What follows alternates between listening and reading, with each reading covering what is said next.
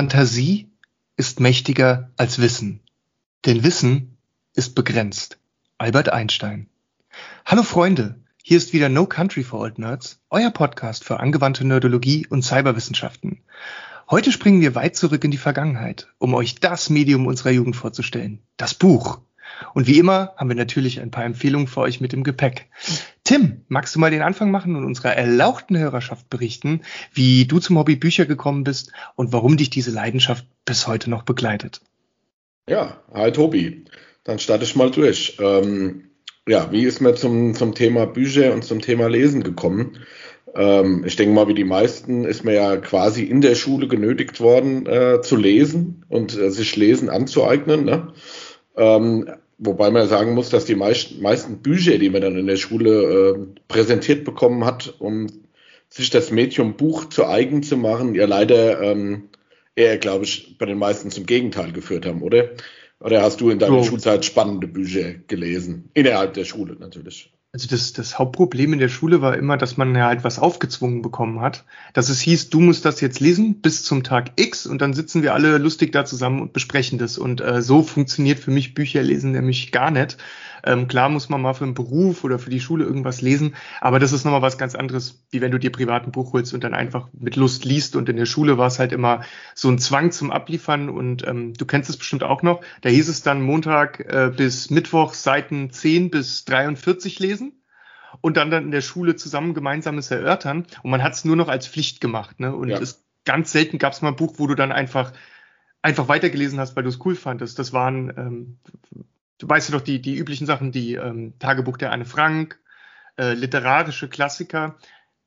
Vielleicht noch das Hauptproblem war vielleicht, dass man zu der Zeit ja jung war und sich für ganz andere Sachen interessiert hat, als für die teils harte oder komplizierte Kost, die man in diesen Büchern äh, vorgelegt bekommen hat. Und man hätte halt in der Zeit lieber auch was anderes gelesen. Das, das, waren ja auch hauptsächlich immer Bücher, wie du jetzt ja auch schon gesagt hast, die ja eigentlich schwere Kost waren, wo es ja auch nicht viel um Fantasie oder so. Es ging, ich sag mal, sowas wie Der Schimmelreiter oder ähm, Die Weber so sozialkritische mhm. Sachen auch, das sind ja nichts, wo, wo man mit Spaß abends gesagt hat, oh, ich freue mich jetzt so drauf, jetzt gleich mal die Weber, äh, die Seite 100 ja. bis 140 zu lesen.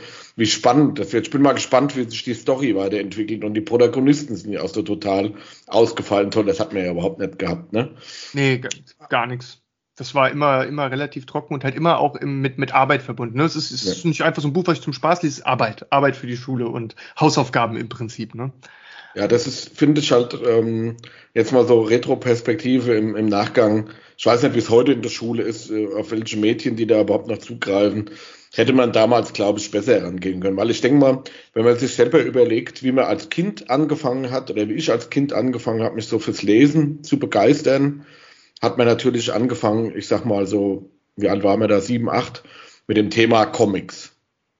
Oder? Mhm. Oh ja, absolut. Alles voller Comics. Ja, so DuckTales, Asterix und Obelix und lauter so Sachen. So, ich sag mal so diese einsteigerfreundlichen Kindercomics, Tim und die man da gelesen hat. Tim und Struppi, genau. Und ähm, Clever and Smart und was es da mhm. alles halt gab. Ne? Oh, die natürlich. Hat, die, das lustige Taschenbuch müssen wir natürlich erwähnen. Ja, natürlich hat Jack gesagt. DuckTales äh, und Co. halt, ne?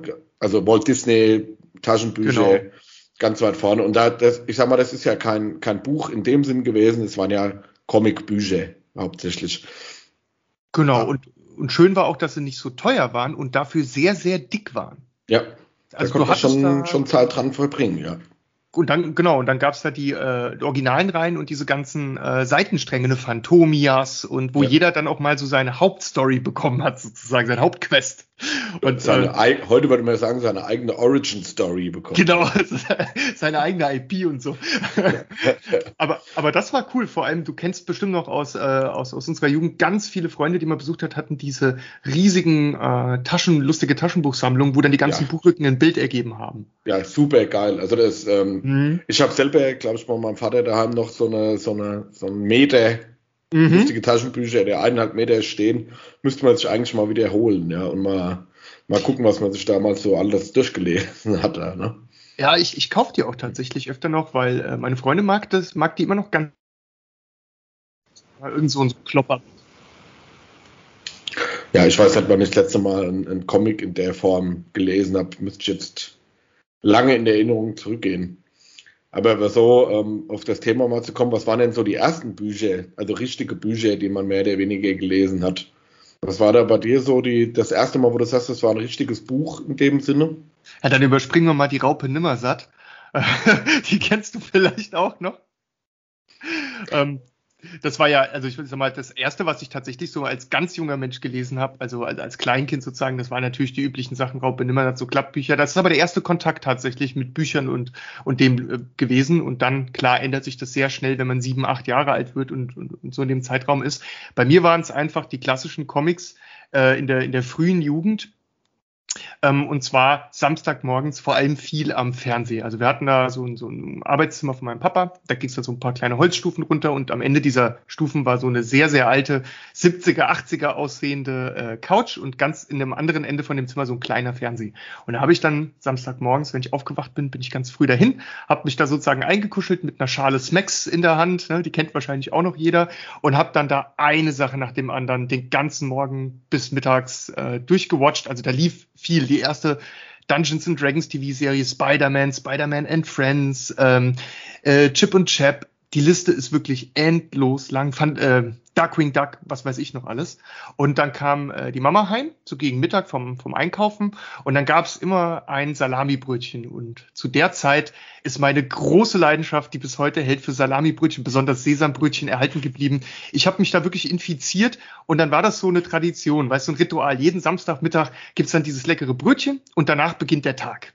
So, so war das bei mir. Und ich habe zu der Zeit vor allem viele Comics im TV gesehen, weil es halt auch kostenlos war und ich ja nicht viel Geld hatte. Und ähm, deswegen Comics im Laden, den es sowieso nicht gab in, in Bad Vilbel, ne? wenn, dann hättest du nach Frankfurt gemusst, in die großen Läden, ähm, war das auch einfach nicht erschwinglich, sich die zu kaufen. Ne? Ich weiß noch, wie ich mal mit, weiß weiß ich, da war ich sehr, sehr klein, habe ich mir irgendwann mal so eine Spider-Man VHS-Videokassette für 10 Mark oder so gekauft. Und das war schon grenzwertig vom Aus, von der Ausgabe her, von den Kosten. Ne? Aber wir hatten zu Hause sowieso immer sehr, sehr viel Bücher, tonnenweise von Regalen. Und da gab es dann auch eben die Tim und Struppi und Asterix und Obelix Comics. Und äh, die habe ich dann also als Buch konsumiert. Und die anderen Sachen, die mich immer gespannter gemacht haben, das waren dann Sachen im TV, wie Spider-Man und Co. Also da habe ich gar nicht klassisch mit Spider-Man Comics angefangen, sondern bin über den TV dann zu den Comics gekommen. Okay. Ja, ähm, bei mir war ja viel so, dass man ja auch viel äh, so Hörspiele und so dann gehört hat, ne? Ich sag mhm. jetzt mal TKKG, drei Fragezeichen, das hat man ja so mit sechs, sieben Jahren irgendwann angefangen zu hören. Drei Fragezeichen vielleicht ein bisschen später.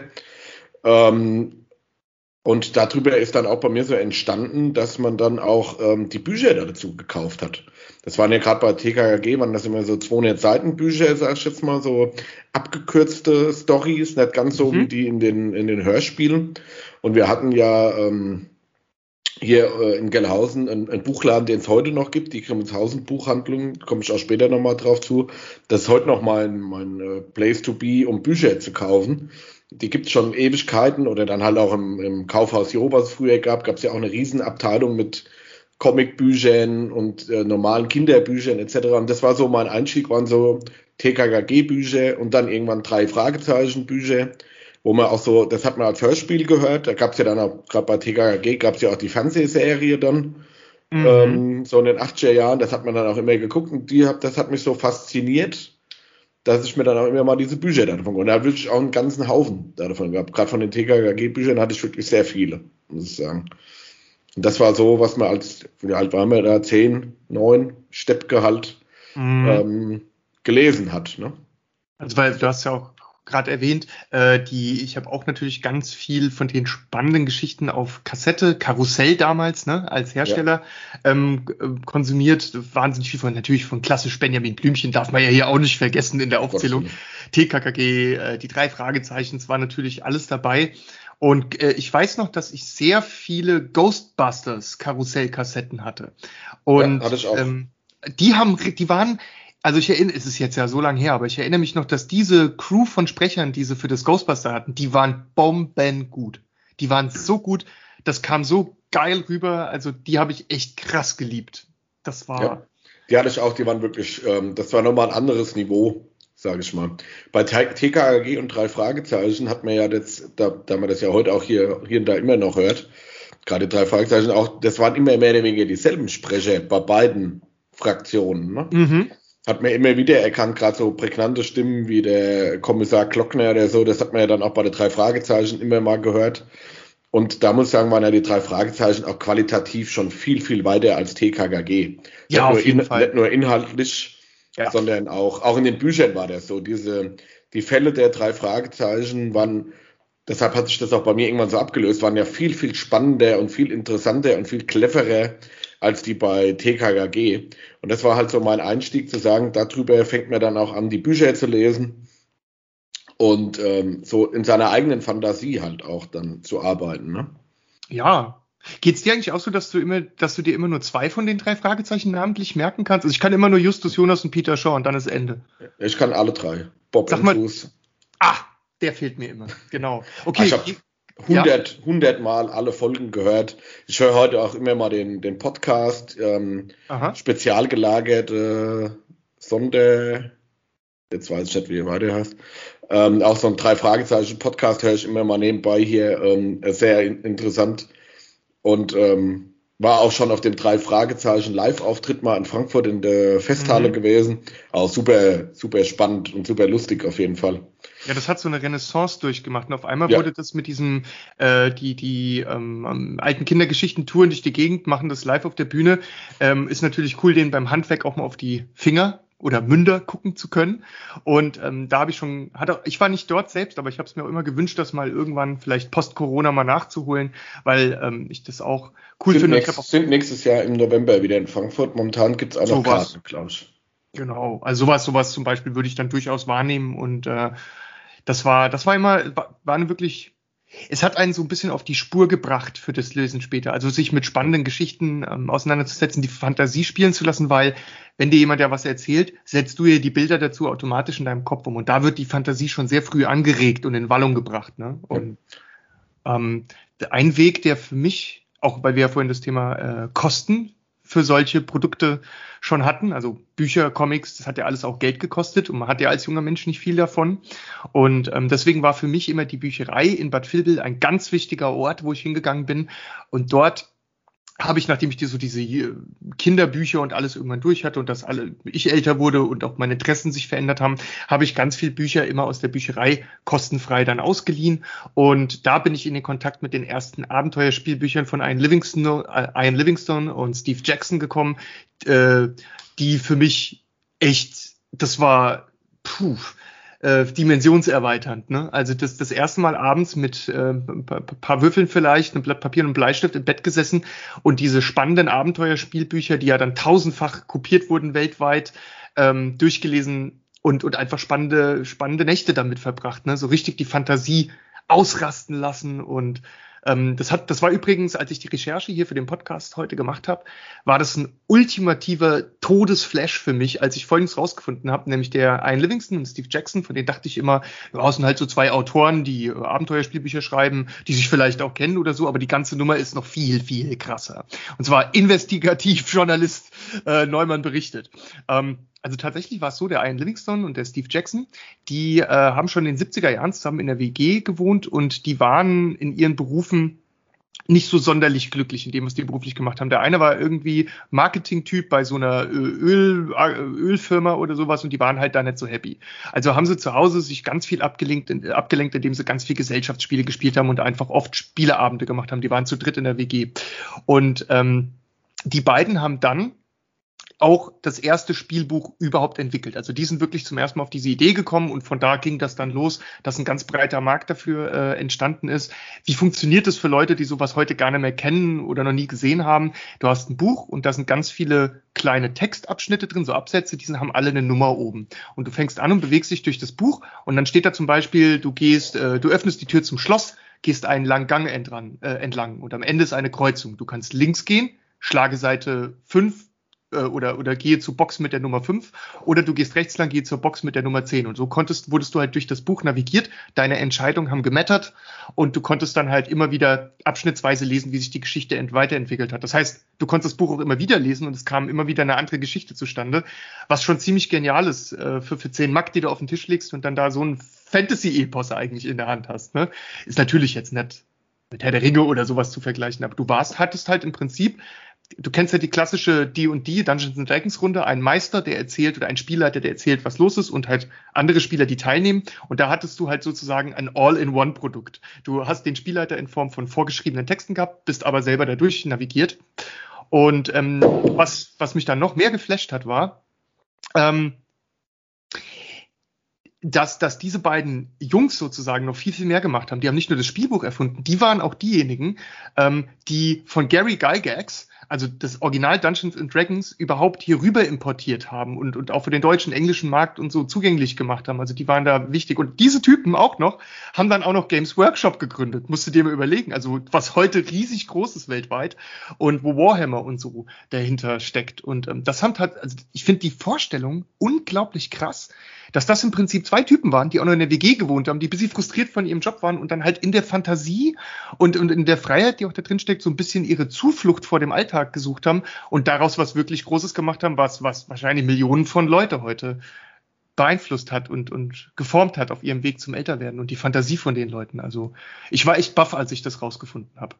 Ja, schon äh, manchmal wirklich interessant, was ähm, aus Langeweile alles entstehen kann und ähm, ich sag mal, das ist ja zu einer Zeit passiert, so 70er, 80er Jahre, wo ja solche Ideen einfach explodiert sind, ne? wo, wie du ja vorhin gesagt hast, Dungeons and Dragons und diese ganzen interaktiven Stories irgendwann aufgekommen sind, wo es weggegangen ist von, wer liest ein Fantasy-Buch hin zu, man will da aktiv dran mitarbeiten oder aktiv äh, in dieser Story drin sein. Das waren ja gerade diese Adventure-Books ähm, und so waren ja da waren ja mal eine Zeit lang ein Riesenhit. Ich habe da früher auch, ähm, wie hießen die ganzen ähm, Lone Wolf äh, genau. Stories genau. und so ähm, gemacht. Ich habe auch letztens mal wieder eins auf eine Empfehlung hin ähm, mal wieder angefangen.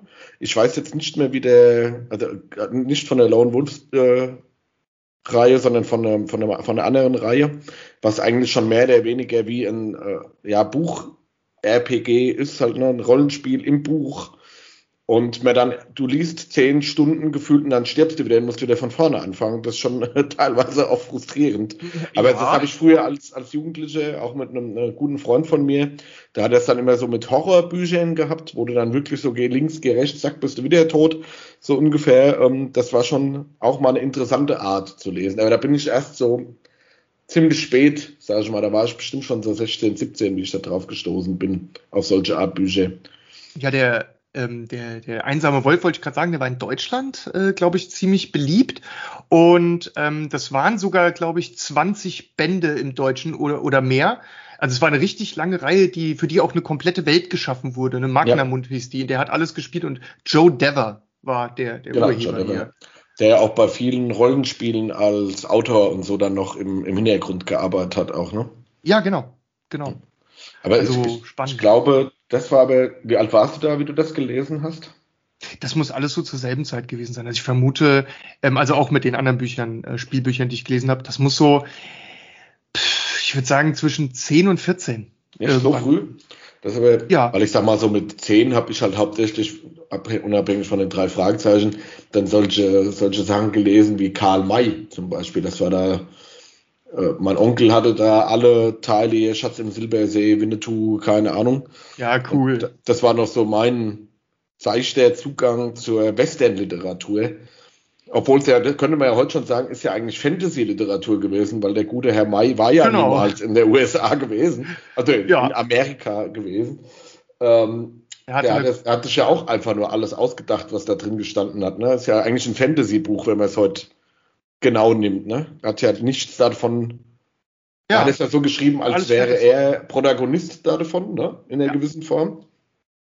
Ist vielleicht auch dem geschuldet, dass er äh, vielleicht, also ist nur so ein Gedanke jetzt, aber dass er halt sozusagen, weil er ja selber nicht in der wirklichen Welt so viel dann gesehen und erlebt hat, dass er sozusagen sich das für sich selbst in seinen Büchern ausgemalt hat. Was ja. wäre wenn? Ne? Und ähm, ist ja auch eine schöne Vorstellung, dass jemand sozusagen in seine eigene Fantasie flüchtet, um also jetzt nicht als Flucht vor was Schlimmem, sondern so da reinflüchtet, um, um, um, um, um einfach ein großes Erlebnis zu haben für sich selbst auch beim ja, Schreiben.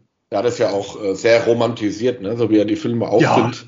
Ja, ja. Das ist ja, das ist ja, oh, die, die, die Cowboys und die Indianer und genau.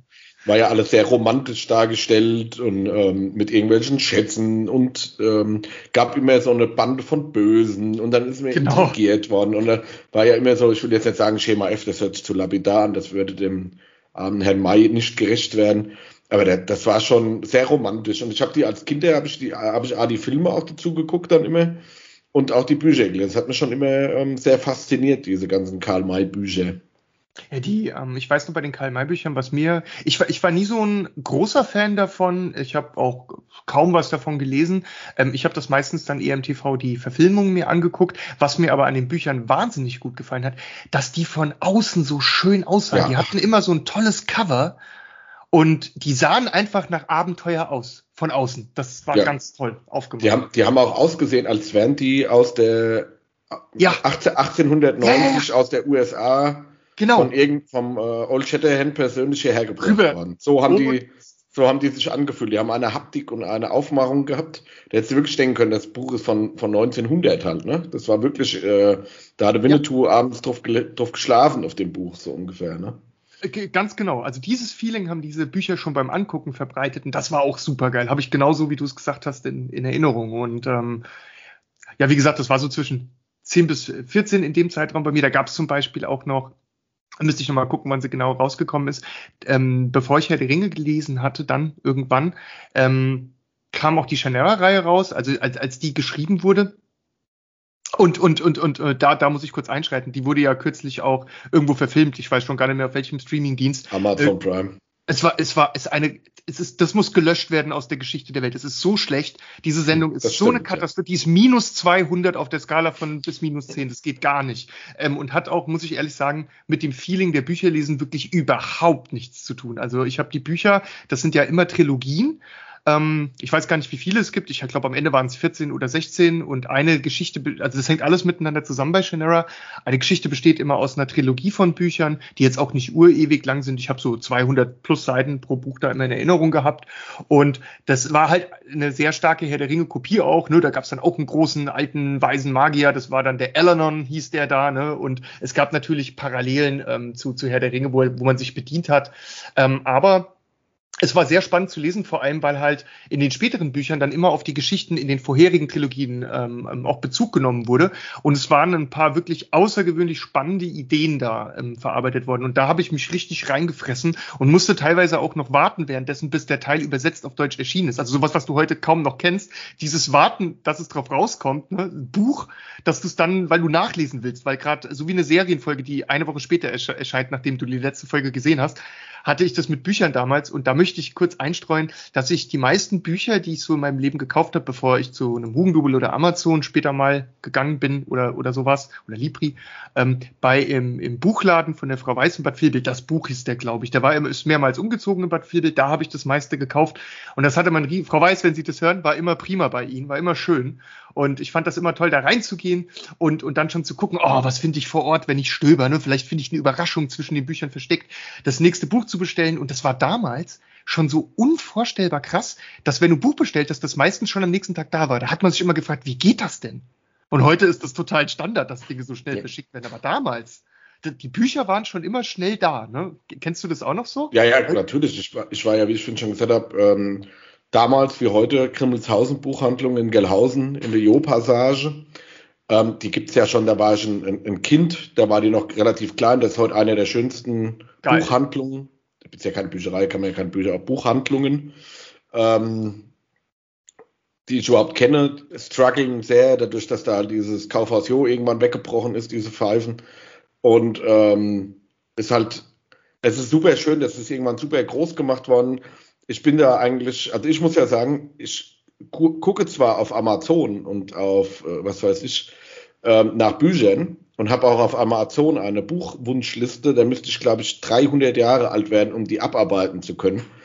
ähm, also das ist so meine, wenn ich über irgendwelche Foren oder Facebook oder so durch irgendwelche Gruppen Buchempfehlungen sehe, dann ziehe ich die immer auf die Amazon-Wunschliste und ähm, fahre aber trotzdem ähm, in die Bücherei, äh, in die Buchhandlung, Grimmelshausen Buchhandlung oder in die Brentano Buchhandlung, gibt's auch noch in Gelhausen und der Markt. Ähm, auch sehr hübsch, sehr klein, mehr so auf künstlerisch gemacht, sage ich mal, mehr literarisch stärker. Und dann hauptsächlich der Grimmelshausen Buchhandlung, fahre hin und das ist noch so ein bisschen wie in der Bibliothek früher, wie du es auch gesagt hast. Man genau. stöbert, man guckt, was, was haben die so an Empfehlungen. Die haben auch immer mal wieder, kommen später auch bei einem Buch drauf zu, sehr interessante Empfehlungen, wo man auch sagt, das, das hätten wir sich jetzt vielleicht selber gar nicht mitgenommen. Und da ist es halt auch so, wenn ich jetzt ein Buch habe, oder meistens nehme ich dann zwei, drei, die ich interessant finde, dann rufe ich da an. Ich habe da ein Kundenkonto schon seit Jahren. Und dann sage ich hier, ich hätte gern das und das Buch und dann bestellen die das ein, dann kann man am nächsten Tag hingehen, kann es abholen. Mhm. Also das ist normal, also ganz, ganz selten. Nur, ich sag mal, bei Fachliteratur, wenn du jetzt irgendwelche, ja, irgendwelche Lehrbücher brauchst, da kann es sein, dass es mal vielleicht zwei oder drei Tage dauert. Aber bei normaler Literatur ist das normal am nächsten Tag da. Also auch da in der, zum Thema Konkurrenz Amazon ist halt nur der einzige Unterschied, dass man da vorbeifahren muss. Was ich ja. aber auch super gern mache, weil ich A, den, den Buch, Buch, die Buchhandlung gerne unterstütze. Deshalb versuche ich auch meine hauptsächlichen Bücher immer nur da, beziehungsweise in der Brentano Buchhandlung zu kaufen. Und im Normalfall lese ich auch alle Bücher in Buchform. Also die meisten. Ausnahme ist vielleicht im Urlaub, weil man dann halt keine zwei, drei Bücher mitschleppen will. Und dann ist es am, am Pool zu liegen mit einem Kindle halt auch um einiges einfacher. Oder auch bei dicken Büchern. Ich habe eben gerade letztens ein Buch angefangen. Das hat so 1200 Seiten. Das kannst du halt auch abends im ja. Bett nicht wirklich lang in der Hand halten. Ne? Schlafen dir die Arme ein irgendwann. Oh ja, das kenne ich. Ja. Aber das, so, wie, ja. wie, findest du das so, wenn man ein neues Buch kauft? Was machst du da als erstes damit, wenn man das so in der Hand hat? Das ist jetzt ein ah, bisschen pervers auch, aber, aber, was macht man da? Wir, wir, tun es alle dran riechen. Ja, das ist der nämlich Geruch. so ein Ding, ich, ich, ich, liebe, wie wir es ja bei den Karl-May-Büchern gesagt oh, haben, wo ja. das sehr unique ist, die Haptik von Büchern. Oh ja. Und auch den, den Geruch und was ich. Das ist genial. Was ich besonders daran mag, die Leute halten mich dann immer für wahnsinnig. Sieht man auch, wenn man bei uns so ein bisschen in der Wohnung mal war. Ich bin da auch so ein bisschen Jäger und Sammler. Also ich mag es dann, ein Buch zu sagen, ich habe es fertig gelesen, mach mal ein Lesezeichen raus und stell's zu den Büchern, die ich dieses Jahr gelesen habe. Und dann ja. freue ich mich daran. Es ist total weird, das zu machen. Noch weirder ist, dass ich teilweise Bücher, die ich dann im Urlaub gelesen habe, ähm, dann später auch nochmal versuche, gebraucht irgendwo für kleines Geld ähm, nochmal zu kaufen, damit man sagt, ich habe das zwar als Kindle-Version gelesen, aber ich habe es auch nochmal als richtiges Buch hier stehen. Ja, ich, ich, ich weiß genau, was du meinst. Dieses, ich mag das auch sehr gerne. Ich benutze auch gerne Lesezeichen, also so no, mhm. normale alte Lesezeichen. Ich habe auch noch eine, ähm, eine ganze Menge verschiedene von denen. Wenn ich manchmal ein schönes sehe, kaufe ich die heute auch gern. Und ähm, ich, ich mag das einfach, das ins Buch reinzulegen, am nächsten Tag rauszunehmen und am Ende dann ganz rauszunehmen und zur Seite zu legen. Das ist so, eine, so ein Fertigritual. Ne? Ich habe es jetzt ja. durchgelesen, es ist zu Ende, ich lege das jetzt ab und pack das Buch auch schön ins Regal. Das ist ein Teil, der noch nach dem Lesen dazugehört zum Abschluss, Abschließen des Buchs. Ne? Das ist so ein Ritual. Das macht total viel Spaß. Und weil du es jetzt auch angesprochen hast, ich habe natürlich auch ähm, verschiedene Geräte hier, auf denen ich lese. Die meiste Zeit meines Lebens habe ich immer nur, klar, ganz normales Buch in der Hand gehabt und gelesen, aber manche Sachen sind dann halt auch äh, wegen der Größe ähm, umständlich und, und, und dann nicht lange gut zu lesen, gerade wenn man im Bett liegt und dann irgendwie sich auf dem einen Kopf, äh, auf dem einen, auf der einen Hand abstützt und es dann irgendwie ab, anstrengend ja. wird und man links, rechts wechselt. Und bei mir war es dann so, dass ich mir irgendwann dann auch mal ähm, aus dem Grund und auch für den Urlaub ein Kindle geholt habe, so, so ein Paperwhite, mit dem habe ich dann auch einiges gelesen, das hat mir schon Spaß gemacht. Ähm, war aber bei weitem vom Erlebnis nicht so geil wie das Buch, also bei weitem nicht. Und dann bin ich zur Form übergegangen, die ich heute die meiste Zeit benutze. Also ich lese die meiste Zeit abends dann wirklich auf dem, auf dem Phone, schalte da alles äh, Hintergrund auf schwarz und den Text auf weiß, also genau andersrum. Da ist es dann im Dunkeln. Ich habe dann komplett Licht aus und sehe nur noch das Licht von dem Buch beziehungsweise vom, vom Phone.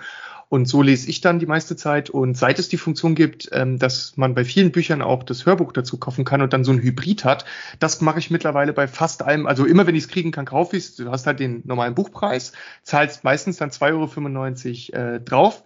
Du musst zuerst das Kindle-Buch dann bei Amazon kaufen, wenn, wenn man das möchte, und dann nachträglich für 2,95 das Hörbuch dazu kaufen. Und dann lädt sich das alles automatisch runter und das bedeutet dann einfach, Du liest das Buch ganz normal, kannst aber jederzeit mittendrin, egal wo du gerade bist, einen Knopf drücken und dann verwandelt sich das in Hörbuch und liest genau ab der Stelle sozusagen, wo du gerade bist, weiter vor. Und du kannst nahtlos vor und zurück switchen. Und warum benutze ich das so oft?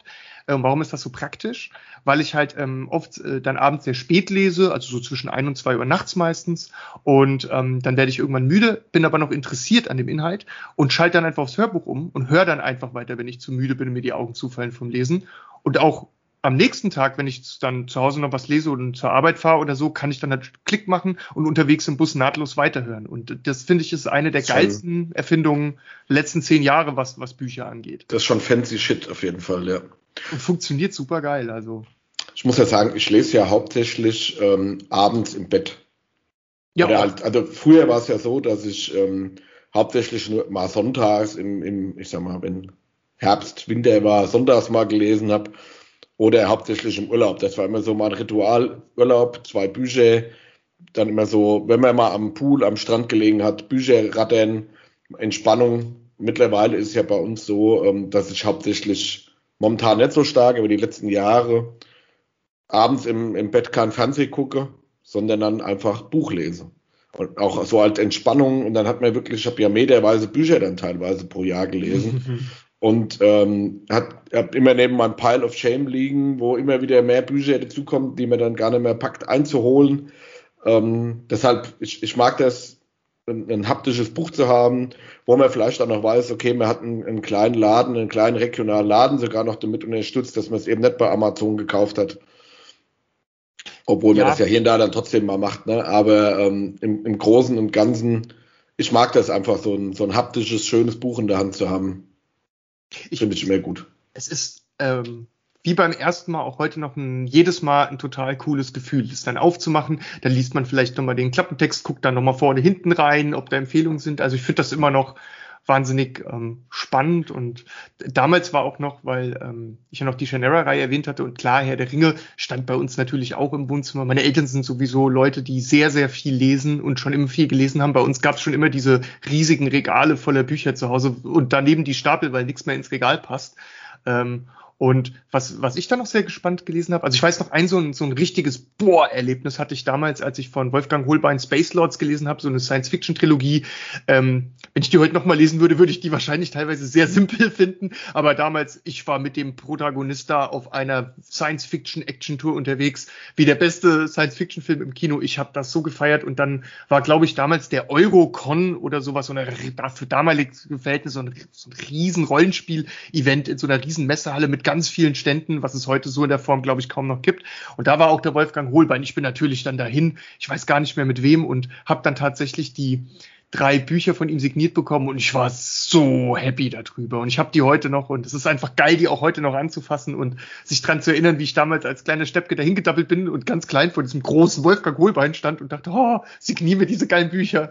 Und das war was, was sich eingebrannt hat. Und was auch noch hinzukam, was mir auch wichtig war zu erwähnen, ich habe dann, als ich ein ja, bisschen älter war, das ist dann eher 15, 16 rum, dann diese angefangen, die ganzen Shadowrun-Romane, also das, was ich als Rollenspiel auch gespielt habe, DSA, Shadowrun und Co. Ich habe ja sehr lange Rollenspiel gemacht, ähm, Pen and Paper und dann auch Live-Rollenspiel, das dass ich dazu die Romane gelesen habe, die mich noch tiefer haben in die Spielwelten äh, eintauchen lassen und die mir noch mehr Kontext zur Rollenspielwelt gegeben haben. Da gab es aber ja auch so spannende Sachen wie Jules Verne oder in 80 Tagen um die Welt, Reise zum Mittelpunkt der Erde. Da habe ich alle Filme, die es gab, dazu verschlungen wie ein Irrer. Und da wollte ich natürlich auch die Bücher lesen, habe aber festgestellt, dass ich zu jung für die Bücher war und mit dem Schreibstil und Text nicht gut klargekommen bin. Das konnte mich nicht so fesseln. Ja, die sind sehr schwer zu lesen. Das Gell? Ich, ich habe das früher auch probiert, auch vor ja. ein paar Jahren nochmal, wollte ich auch nochmal ähm, in 80 Tagen um die Welt lesen. Es, es ist ein, ähm, halt ein Schreibstil, wann sind die geschrieben worden? 1900 Dubak, der halt wirklich sehr schwer zu lesen ist. Das muss man wirklich sagen. Auch heute als Erwachsener, ähm, der kriegt keinen Leseflow da rein. Das ist es. Und ich habe es damals nicht geschafft, mich da äh, komplett durchzulesen, was ich ein bisschen schade fand. Ich habe vieles dann später nachgeholt. Aber, aber auch da ist es mir dann teilweise schwer gefallen. Und ähm, zu in 80 Tagen um die Welt, da würde ich gern was empfehlen, wenn man vielleicht, genau. Es gibt von der Firma Inkel, die haben vor fünf Jahren, glaube ich, war das, äh, ein Spiel rausgebracht, das heißt 80 Days oder 80 Tage. Da spielst du die Geschichte vom, ähm, ja, von den 80 Tagen um die Welt selber durch und darfst dabei selber halt von Strecke zu Strecke entscheiden, wie du weiterreist und kannst dann halt selber gucken, ob du es schaffst, in 80 Tagen um die Welt zu reisen oder nicht. Das ist so ein, weißt du, 2-Euro-Spiel auf, auf Android und iOS, ähm, wo man auch sehr viel liest, also wo man so ein bisschen Buch mit dem Abenteuer und eigenen Entscheidungen verbinden kann. Falls du das noch nicht gespielt hast oder ihr da draußen auch nicht, das kann ich euch wirklich äh, ans Herz legen für den Preis von einem Coffee to go. Das hört sich auf alle Fälle interessant an. Ja, kann man sich mal Angucken, auf jeden Fall. Genau, weil es so ein Mix ist aus dem Buch lesen, aber auch selber mitspielen. Ne? Ist auch wie so ein Abenteuerspielbuch für das 80 Tage um die Welt Story. Und ganz kurz noch, du hast natürlich auch gelesen, die Schatzinsel. Ja. Was wer für ein. Wer hat Obwohl ich glaube sogar jetzt, wenn ich richtig drauf rumdenke, vorhin haben wir ja so dieses Schulsystem gebasht dass äh, die eine Scheiße in der Schule äh, als, als Bücher hatten. Ich meine sogar, wenn ich jetzt richtig drüber nachdenke, haben wir das sogar in der Schule gelesen. Die Schatzinsel. Da bin ich mir jetzt nicht hundertprozentig sicher, aber ich meine, das war eins der Bücher, die ich in der Schule gelesen habe. Das, das ist so spannend. Ich weiß nicht mehr, ob ich es in der äh, Schule gelesen habe. Ich weiß nur, dass ich damals diesen ganz alten ähm, Film dazu gesehen hatte, der mich unfassbar begeistert und mitgenommen hat. Allein schon der Anfang, ne? Der alte Admiral Benbow und wenn es dann da reinkommt und der dem den schwarzen Punkt gibt und so, da was da kriege ich heute noch Gänsehaut, ja. Und ja. was habe ich mich als Kind gefürchtet davor. Und das war eine der geilsten Piratengeschichten und ähm, da hatte ich, das, das hat, hat, ja, wie soll ich sagen, das ist, ähm, ich glaube, 1881 das erste Mal auf den Markt gekommen, also hat schon einige Jahre auf dem Buckel. Da war, glaube ich, die Erstveröffentlichung. Und ähm, ich habe ich hab so Lust darauf nochmal bekommen vor ein paar Jahren, dass ich mir nochmal in zwei Varianten bestellt habe, so eine stark bebilderte Ausgabe und eine reine Leserausgabe und dann nochmal durchgelesen habe. Und es ist irgendwie kein Deutsch schlechter als damals, auch wenn ich es schon kenne und die Story kenne. Ähm, Robert Louis Stevenson hat das geschrieben. Und jetzt sage ich was, das habe ich nur aus der Erinnerung, vielleicht stimmt es am Ende gar nicht, aber ich erinnere mich, das war so, dass der Robert Louis Stevenson eigentlich äh, chronisch krank war. Ich glaube, der hatte irgend so einen, so einen Atemwegs oder irgendwas, so eine Erkrankung. Und der ist irgendwann deswegen, weil in den Gefilden, wo, wo der gelebt hat, ähm, da, da kam der einfach mit, mit, mit der, ähm, mit den Zuständen, die da ähm, ökologisch ge geherrscht haben und so nicht gut klar und ist deswegen irgendwann in den Süden oder irgendwo, irgendwo anders hingezogen, wo es ihm dann gesundheitlich erheblich besser äh, gegangen ist. Und da, in diesem Rahmen, glaube ich, hat er das Buch geschrieben, wo er mal was anderes von der Welt gesehen hat und war inspiriert davon. Ich glaube, ich glaube, das war so ein bisschen der, aber vielleicht ist auch, ich, ich meine, es stimmt, aber ähm, ja, es ist auch schön, wie so die menschlichen Umstände manchmal dazu führen, dass dann so tolle Bücher geschrieben werden. Ne? Ja, definitiv. Wie sich, ähm, was so der Trigger war, um, um Bücher zu schreiben, ist ja immer ganz interessant. Ne? Auch jetzt, das ist auch ein guter Übergang zu meinem Highlight aus meiner Jugend, muss ich sagen. Ähm, du hast es vorhin schon ein paar Mal erwähnt und ich denke mal, das ist ein Must-Read, das muss jeder mal gelesen haben, finde ich. Ich habe es im Alter von 16 ungefähr angefangen, hatte von meinem Cousin André, Cousin André, äh, die grüne Dreierbox mit Atlas dazu bekommen. Natürlich ist die Rede vom Herr der Ringe. Na klar. Um den Bogen jetzt zu schlagen, der hat das ja auch geschrieben, um seine Erlebnisse aus dem Ersten Weltkrieg zu verkraften ne? weil er gesagt ja. hat, besondere Ereignisse. Genau. Der J.R.R. Tolkien. Und ich muss sagen, das ist nachhaltig der Hauptgrund für mich, warum ich ähm, über Jahre dann fast oder bis heute fasziniert bin vom Lesen. Es gibt keine andere Buchreihe, nichts anderes. Klar, ich habe mit 14 auch mal den, den ersten Stephen King mit Friedhof der Kuscheltiere mal angefangen. Auch viel zu früh, das konnte man auch nicht lesen, das auch nie fertig gemacht, also in dem Alter nicht fertig gemacht natürlich. Ne? zwar fasziniert gewesen davon, aber ähm, nichts von all dem kam an das Erlebnis Herr der Ringe zu lesen ran, als Jugendlicher ja. oder als. Ich habe über drei Jahre, glaube ich, daran gelesen. Ich habe fast mhm. durch meine komplette Lehrzeit im Zug, morgens, wenn ich allein im Zug gefahren bin, Berufsschule, was auch immer, immer wieder diesen einen dieser drei Herr der Ringe-Teile dabei gehabt. Mhm.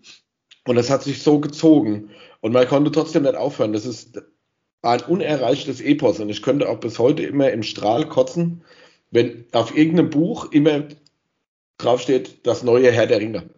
Niemand ja, ist bis jetzt daran gekommen. Niemand. Nee. Das war immer so eine Epoche. Kennst du das, Tobi?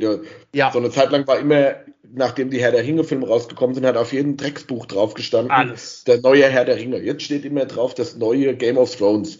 Dann steht immer drauf, genau. das neue, neue Dan Brown immer so diese, diese Vergleiche und dann haben sie auch immer, ich glaube, Stephen King hat allein zu acht Millionen Büchern Kommentare abgegeben. Steht da immer drauf, Stephen King sagt, dies ist der neue Herr der Ringe. Stephen King sagt, oder Dan Brown sagt, das ist das neue Stephen King. Und so diese Querverweise, ich muss mir wirklich sagen, so nervend und so irreführend.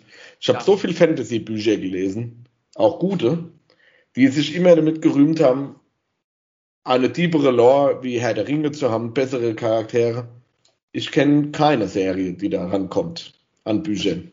Da stimme ich zu. Für mich ist Herr der Ringe immer noch der Monolith, äh, der es auch damals schon war. Also da kommt für mich auch nichts ran. Äh, die, die Tiefe und Emotionalität, die da drin steckt äh, zwischen den Charakteren in der ganzen Geschichte, das ist für mich, ich meine, wir sind natürlich auch Kinder irgendwie der Zeit, ne? aber unerreicht. Und ich weiß noch, dass ich damals vor jedem der Filme, die ins Kino kamen, das Buch, das jeweils zugehörige Buch nochmal gelesen habe, um es bei mir nochmal aufzufrischen. Und das auch immer cool war, die hatte ich dann immer vorher fertig, bevor ich ins Kino gegangen bin nochmal. Es gibt muss man ehrlicherweise sagen, auch unglaublich langweilige Episoden in den äh, oder Passagen in den Herr ja, Büchern. Also ich meine, die Wald in der Tiefe Beschreibung äh, hat mich sehr an Moby Dick erinnert mit der Genealogie der Wale, wo ich einfach nur ja. gähnend. Ich, ich, das Ding ist, ich kann bei sowas nicht überspringen. Ich muss das lesen. Also ich kann da nicht meine Seite weiterblättern. Das kann ich kategorisch gar nicht bei Büchern. Und also habe ich mich durch wirklich alles durchgequält. Aber ich glaube, genauso schnell wie ich es auch da gelesen habe, ist es aus meinem Hirn auf der anderen Seite auch wieder rausgefallen. Ja. Ähm, ich meine, heute weiß ich nicht, ob ich das ein bisschen vielleicht anders wahrnehmen würde, aber damals fand ich das teilweise einfach nur langweilig, stellenweise. Das ist ja das, wo viele ja beim ersten, beim ersten Herr der Ringe Buch schon gescheitert sind. 150 Seiten Beschreibung, was ist ein Hobbit? Was rauchen die ja. für, für, Kraut? Was trinken die am liebsten? Was essen die am liebsten? Warum ja. laufen die barfuß rum? Was gibt's? Die, nur allein die ganzen, wer ist mit wem verwandt? Wer ist der Schwager von wem? 111 genau. Jahre alt und lauter so Geschichten. Da sind ja die meisten schon gar nicht drüber hinausgekommen, weil man da, da hat man schon gefühlt eine Woche dafür gebraucht, um da mal 50 Seiten abzuarbeiten. Aber für mich war das in, in meiner Jugend das, das prägendste Buch, es sind ja drei Bücher, das prägendste Buch überhaupt. Und ich finde, da ist auch, was, was Fantasy angeht, nichts rangekommen. Und ich muss auch mal eine Lanze brechen für die drei Filme. Ja. Wir waren natürlich super gespannt, wie der, wie der erste Herr der Ringe rauskommt. Und ich muss sagen, äh, Mia Kulba, Peter Jackson, was er da abgeliefert hat an Umsetzung von, Fan von der Fantasie in diesen Büchern, in Filme, klar, da, das ist ja viel runtergekürzt, viele Sachen auch ein bisschen anders gemacht. Massiv. Dramatik, ja. Dramatik, dramatikorisch halt äh, andere Wege eingeschlagen. Aber gerade so der erste Teil, muss ich sagen, so habe ich mir es vorgestellt. Ja. So diese ganzen Elemente, wie ja. sehen die Ringgeister aus, wie ist das gemacht, wie ist, also der Detailreichtum, die Ausarbeitung der Charaktere, die Besetzung der, der Schauspieler teilweise, also was er da, was er da geleistet hat, wir können ja auch irgendwann mal eine, eine extra Folge über Buchverfilmungen machen. Da gibt es oh, ja. ja. halt nicht viel gut, ne? Das muss man ja sagen. Und äh, Ins, insbesondere bei Videospielen, äh, Verfilmungen, da gibt es viel verkackt. Da, da brauchen wir gar nicht drüber reden. Verbrannte Erde. Da gibt es ja so gut wie gar nichts. Aber Kaum. bei Büchern gibt es selbst da. Und ähm, ja. das ist ja auch so ein Punkt, wir hatten es ja vorhin von der Buchhandlung. Für mich ist die Buchhandlung ja heute so auch ein bisschen Ersatz zur Bibliothek. Ja. Man geht da rein, man nimmt auch mal was mit, was man jetzt nicht kennt. Impuls oder wo man sich, äh, wie in der Bibliothek früher, im Empfehlungen dann auch teilweise abholt, wo ich sagen muss, da ist die Grimmenshausen Buchhandlung halt super gut drin. Die jungen Damen oder älteren Damen teilweise, die da arbeiten, die haben immer so ihre Fachgebiete und die haben wirklich immer mal äh, interessante Buchempfehlungen, wo man selber nicht drauf gekommen wäre. Und das ist auch so ein bisschen, man sucht ja immer nach dem nächsten, für sich dem nächsten Herr der Ringe oder dem nächsten wo man, wo man sagt, das, das hat mich wirklich fasziniert von der ersten bis zur letzten Seite halt, ne? Und da muss ich sagen, ja. wirklich schwierig da ranzukommen immer wieder, ne? Ich, ich, ähm, das ist es. Es ist, es ist selten und, und schwer, obwohl, und das Verrückteste steht ja im Kontrast zu der schieren Masse, die veröffentlicht wird, die ja, ja jenseits von Gut und Böse ist. Also das ist, ich, ich, ich suche immer nach irgendwas, was mich, ähm, es gibt nur ganz wenig Bücher, die man im Lesen, im Leben liest. Vielleicht eine Handvoll oder so. Also wirklich ernst gemeint. Es gibt nicht mehr zu viel für jeden Menschen oder für die meisten wahrscheinlich, die Mark, Seelen und Bein erschütternd sind. Also die dir so unter die Haut gehen, dass sie dich sogar verändern, dauerhaft äh, nach dem Lesen anders hinterlassen, als sie dich vorgefunden haben. Aus der Sicht der Bücher auf uns als Menschen jetzt mal. Und ähm, da fällt es mir besonders schwer, diese außergewöhnlichen ähm, Bücher zu finden. So, ähm, Ja, so Sachen, auf die später auch noch zu sprechen kommen, wie der Steppenwolf. Also so Dinge, die, die man einmal liest und da macht man eine Tür zu etwas auf, schreitet durch die Pforte und dann, wenn man wiederkommt, ist man nicht mehr derselbe wie vorher. Sowas gibt's auch ganz, ganz selten. Und die frühen Dinge, die ich in der Jugend gelesen habe, die haben vor allem zwar meine in, äh, Fantasie beflügelt, vergrößert, in Feuer und Flamme versetzt, sodass die völlig explodiert ist in jede Richtung, was super gut war für meine Entwicklung und für mein kreatives Schaffen in meinem Leben, was ich bisher gemacht habe, war das ein guter Start. Aber die Dinge, die wirklich in der Seele zurückgeblieben sind als dauerhafte Kratzer oder, oder auch als, als gute Markierungen, ähm, die waren sehr, sehr selten. Und das hatte auch einen Moment gedauert, bis, äh, bis es bei mir dahin kam, nämlich von dem ganzen Fantasy Schatzinsel und Co. kam dann durch meine Arbeit in einem richtigen nerdigen Fantasy-Laden, dem ich viele Jahre dann gearbeitet habe, dann auch ab 16 viel Kontakt mit Fantasy und Science-Fiction-Material, so Rollenspielsachen. Also habe ich ganz viel primäre äh, Literatur gelesen äh, über das schwarze Auge, Dungeons and Dragons, Advanced Dungeons and Dragons, um mich in diese Welten einzulesen, weil ich auch Rollenspiel gemacht habe, um noch mehr zu verstehen, noch mehr mehr ausdenken zu können. Also das war so ein bisschen auch nicht nur um ein schönes Erlebnis beim Lesen zu haben, sondern auch um was Material anzusammeln, das man dann später nutzen kann, wenn man sich eigene Geschichten ausdenkt. Ähm, also auch viele Regelbücher und so ein Kram gelesen. Und dann gab es dann so ein bisschen so, so ein Break, wo ich dann so, glaube ich, so, so 16 Jahre rum war, wo sich mein Fokus dann ganz stark verschoben hat in Richtung Philosophie, literarische Themen und Klassiker. Also wo ich dann angefangen habe, äh, meinen Herrn und Meister äh, Hermann Hesse auch absolut zu vergöttern und die ganzen Bücher von ihm reihenweise durchgelesen habe. Peter Carmen sind, Unterm Rad, Steppenwolf, Pipapo war alles dabei. Und von dem Punkt, da war ich dann so 16 rum, ging das viele Jahre so. Auch viel ähm, Biografien gelesen. Na, ähm, wie heißt er jetzt mir natürlich der Name entfallen? Äh, so Rüdiger Safranski. Ich habe ich hab von Safranski unglaublich viele Bücher gelesen, weil ich seine Biografien ähm, über die ganzen Literaten und Philosophen liebe.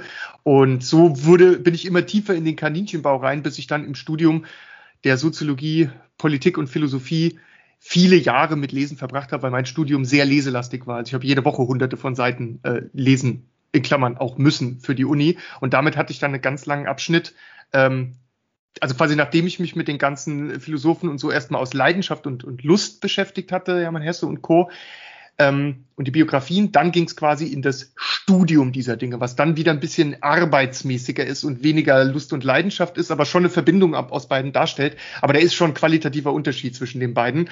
Und nachdem das abgeschlossen war und ich ins Arbeitsleben eingetaucht bin, da kam dann wieder das Lesen aus reiner Lust und Fantasie und Bock auf geile Geschichten zurück. Ne? Also es gab da mehr so, mehr so Abschnitte, die Jugend, die Überleitung zu den ernsteren Texten, dann Studieren mit Fokus und Arbeit als Schwerpunkt, bis es dann wieder jetzt in dem reinen Genusslesen gemündet ist. So war das quasi, um jetzt mal so ein bisschen die, die nächsten Jahrzehnte zusammenzubringen in, in meinem Leseerlebnis.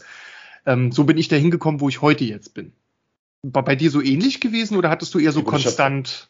Hab, nee, bei mir war eigentlich, ähm, gut, du hast ja viel für dein Studium und so gelesen, das hatte ich ja an der Stelle nicht. Ich habe halt dann immer Fachliteratur für die Ausbildung und so lesen müssen, was mhm. ja auch nicht in keinster Weise interessant war, Fachkundebücher oder so zu lesen. Ähm, ist ja keine Literatur, ja, das sind ja Fachkundebücher. Ich hatte nachher der Ringe, wie gesagt, da war ich so 16, 17, wo ich das angefangen habe, 15 bis so, ja, ich sag mal 19, bis ich mit der Lehre 20 so ungefähr fertig war, halt immer nur da dran gelesen und aber auch nichts anderes weiter. Das war so mein, das ständiger Begleiter irgendwo, aber auch nicht wirklich in Masse gelesen. Immer mal mehr, mal weniger, auch Jahreszeiten bedingt. Hab dann eigentlich jahrelang so gut wie gar nichts gelesen ganz selten, bis ich dann irgendwann, ich habe ja mal eine Jahre, äh, jahrelang äh, Schicht gearbeitet äh, in meiner alten Firma an der Maschine, an verschiedenen Maschinen als Maschinenbediener. Und ähm, gerade in der Nachtschicht, wo andere sich hingesetzt haben, haben die Bildzeitung hoch und runter gelesen, während die Maschine gelaufen ist. Muss man sich so vorstellen, die ist immer in einem gewissen Zyklus mal fünf Minuten, mal zehn Minuten, teilweise auch mal eine Stunde, irgendwo, je nachdem, was man für Arbeit hatte, gelaufen. Und man musste die quasi betreuen, dann immer Teile ein, ausspannen, etc. Und hatte dazwischen halt immer Zeit. Und äh, andere haben dann da gesessen, Bildzeitung gelesen oder permanent irgendwo gesessen, gequatscht. Und ich habe dann irgendwann angefangen, ähm, auch inspiriert wieder durch die Grimmelshausen Buchhandlung, mhm. mir mal da einfach ein Buch mit hinzunehmen und habe mich dann hingesetzt und habe immer 15, 20 Seiten gelesen, Maschine hat angehalten, Teil umgespannt, 15, 20 Seiten gelesen. Je nachdem, wo man dann gearbeitet hat, konnte man auch mal eine halbe Stunde am Stück lesen. Und so ist so eine Nacht produktiv für das Unternehmen und auch produktiv für mich rumgegangen. weil ich auf die Weise relativ viele Bücher in der Nachtschicht dann gelesen habe. Dann ist mir teilweise wirklich heimgekommen und hat gesagt, oh, jetzt muss ich aber daheim erst noch mal ähm, die nächsten zwei Kapitel lesen. Ich will jetzt wissen, mhm. wie es weitergeht. Also auch da, ähm, das war so, ich nenne es jetzt mal meine Dan Brown-Ära. Da habe mhm. ich so mhm. angefangen, diese Dan Brown-Bücher, Sakrileg, Illuminati etc. zu lesen. Dann viel Simon Beckett, so Chemie des Todes, so, ich sag mal, spannende Bücher, die immer so einen Crime-Hintergrund hatten mhm. und so gelesen. Die sind dann da durchgeflogen bis zum geht nicht mehr. Also da habe ich so viele davon wegge, weggehauen in der Zeit, wenn man das so sagen kann. Mhm. Gerade der Brown-Bücher sind ja auch bekannt dafür, so diese Cliffhanger-Kapitel immer zu haben, dass du irgendwo vier, fünf Protagonisten, Storylines parallel hast und das springt zwischen jedem Kapitel hin und her. Plus dazu, dass man super viel Bildung mitbekommt. Man hätte ja nach dem Illuminati hätte man ja eine Führung durch Rom selber machen können mit irgendwelchen Touristen. ähm, ja. Also auch da super viel äh, interessante Fakten und so, die man heute teilweise noch weiß, mitgenommen. Ähm, ist leider für mich dann immer schlechter geworden, die Bücher von den Brown, immer mhm. weniger neue Sachen hat sich der ja, generiert, angehört dann immer. Aber das war so meine Zeit, wo ich dann hauptsächlich über die, die, die Schicht gelesen habe dann auch jahrelang überhaupt nicht mehr, wie ich dann meine Weiterbildung etc. gemacht habe und eigentlich erst in der Reha 2013 wieder angefangen habe, ähm, regelmäßig zu lesen und seitdem das auch so für mich beibehalten habe, dass ich versuche unter der Woche abends immer viel zu lesen oder halt zumindest vorm Einschlafen. Das klappt ja mal mehr, mal, mal besser, mal weniger gut hat, ne? je nachdem wie müde man auch ist oder ja. wie gut das Buch halt auch ist meine Frau wird dann immer wahnsinnig, wenn ich dann nachts um eins, halb zwei, zwei immer noch mit dem Buch da an der Hand sitze, weil man es dann einfach nicht weglegen kann. Genau. Was ja auch für das Buch der meistens spricht, ne? Eben, ja. Das, das, ähm, ich bin, ich, ich bin da bei dir. Also ich bei mir ist es so, wenn ich müde bin und abends dann im Bett liege und lese und ähm, wenn ich richtig müde bin, dann fallen mir nach drei Seiten sofort die Augen zu und dann penne ich direkt weg. Also das, das geht bei mir immer nur in eine Richtung. Ähm, wenn ich aber noch Energie habe, dann kann es auch sein, dass ich einfach nicht aufhören kann und dann wirklich irgendwann auf die Uhr gucke und sage, fuck, ich, ich muss jetzt, das, das, das geht nicht. Ich muss morgen in der Bahn, früher zumindest, dann ähm, immer noch weiterlesen. Aber bei mir ist es auch so, ich bin niemand, der gut am helllichten Tag bei Sonnenlicht und so lesen kann. Ich bin ein ganz klassischer Nachtsleser. Bei mir muss es dunkel sein, da muss Ruhe sein. Also ich will nicht von irgendwas abgelenkt werden. Ich muss mich da reinfallen lassen und deswegen lese ich auch meistens vornehmlich nachts. Es gab natürlich aber auch Bücher, die mich so mitgerissen haben, wo ich einfach gar, wie du gerade gesagt hast, gar nicht aufhören konnte und dann einfach bei jeder Sekundengelegenheit das Ding rausgekriegt rausgekramt habe, um, um den nächsten paar Meter zu lesen. Ne? Und Ach, super, ja. wenn man sowas findet für sich halt. Ne? Ich bin ja. bin ja auch, ich, ich muss dann auch mein Handy ausmachen, also beziehungsweise weglegen, dass man dann dauernd da drauf guckt. Dann ist ja auch, ähm, ich brauche da Muse dafür. Genau. Momentan ist, ich habe so viel im Kopf, was, was mich dann umgibt, was mich umtreibt, dann kann ich nicht lesen, weil dann lese ich zwei Seiten, muss wieder zurückblättern, weil ich nicht weiß, was da gestanden hat, weil mir geistig oh ja, genau nicht bei der ganzen Sache ist. Und das ist halt auch so ein Thema. Für mich ist es mittlerweile irgendwo, ich will ja jetzt nicht sagen, dass ich hunderte Bücher gelesen aber hunderte bestimmt schon, aber halt nicht alles gelesen habe, was es gibt. Es gibt so viel Reihen, so viel oh, ja. Guilty Pleasures, die man noch, die ich auch auf meiner Liste habe, wo man sagt, da muss man wirklich 300 Jahre alt dafür werden. Aber mir fällt es wirklich mittlerweile schwer, immer mal Bücher zu finden, die mal was Neues bieten. Mal was bieten, schwer. wo man, wo man sagt, okay, das ist nicht weil unten schon wieder drauf steht, das nächste Game of ja. Thrones, das nächste hier und da. Ich bin ja auch relativ genreunabhängig. Ich sag mal, bis auf, mhm. ich nenne es jetzt mal Liebesromane oder halt auch hin so zu schwerer Literatur. Das lese ich jetzt auch nicht unbedingt, also so gefeierte Literaturwerke, wo keine Ahnung, irgendwelche tieferen Hintergründe sind, das ist mir einfach zu, zu klobig und zu schwer. So philosophische Sachen und so, das ist mir zu, ich brauche irgendwas, wo eine, ja, wo eine Story ich. hat, wo ein gutes Worldbuilding hat, wo äh, auch mal was erfrischend Neues vielleicht ist oder auch mal was anderes ist, wo, wo, wo auch so ein gewisser Spannungsbogen vielleicht da drin ist. Klar, ich lese auch mal die ein oder andere Biografie von interessanten Persönlichkeiten oder so, das kommt auch mal vor. Aber im Generellen suche ich immer wieder was Neues und vielleicht auch mal was, was noch nicht jeder auf dem Schirm hat. Das, das ist immer so mein. Mhm das, das, ähm, da, da kann ich ganz gut was dran anknüpfen. Und zwar, äh, ich hatte ja den äh, Safranski schon genannt. Ich finde, also im, in unserem deutschen Raum hier ist es aus meiner persönlichen Sicht der beste Biograf, den wir seit sehr, sehr langer Zeit haben. Das ist für mich außergewöhnlicher Biograf. Und er schafft es eben, er, er beschreibt immer die Personen, über die er redet, also ob es jetzt ein Schopenhauer ist oder Nietzsche oder so, vor der Zeit, in der die gelebt haben. Also du lernst in diesen Büchern unglaublich viel über die Zeit und wie die Leute damals äh, oder dann gelebt, gelebt haben. Und vor diesem Hintergrund versteht man dann eben auch den Autor und sein Schaffen deutlich besser, wenn man die äh, auch persönlichen Umstände kennt. Und dadurch waren, das sind ja auch teilweise sehr trockene Bücher, ne? mit, mit gut und und gerne 400 Seiten und so, ne?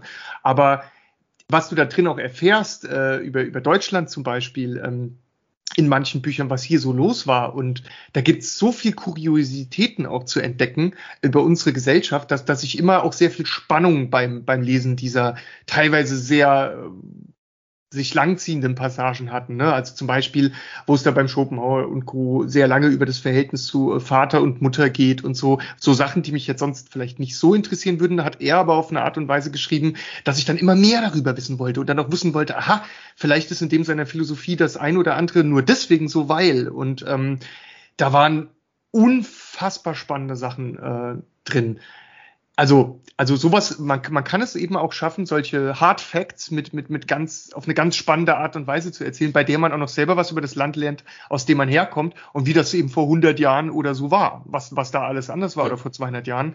Also, ich glaube, zu der Zeit, wo ich es gelesen habe, hat mich das als jungen Menschen auch unglaublich geprägt und, und, und ähm, mit, mit super interessantem Wissen ausgestattet, wenn ich dann halt Dinge in der echten Welt so angeguckt habe, dass da so ein bisschen dieses Wissen von dem Gelesenen mitschwingt. Ne? Und wenn man Dinge bewertet oder, oder wahrnimmt, dass man die dann in einem größeren Kontext auch sieht, wenn, wenn du weißt, was ich meine, ne? Ja, beeinflusst ist. Definitiv. Man hat ja, man hat ja oft auch ähm, Bücher, die mit Absicht in einem Setting platziert werden, dass mhm. man eben nicht aus der Jetztzeit oder ich sag mal, es gibt ja immer so dieses Setting-Problem. Wie vorhin ja zum Beispiel bei Herr der Ringe gesagt, mhm. das ist ein Fantasy-Setting, da muss halt super viel erklärt werden. Ja. Das heißt, die erklären, wie sieht das aus, sie müssen jeden Gegenstand erklären, die müssen alles, alles erklären. Die Götterwelt. Hast, genau, du hast super viel Erklärung, weil ähm, du dir das ja vorstellen musst.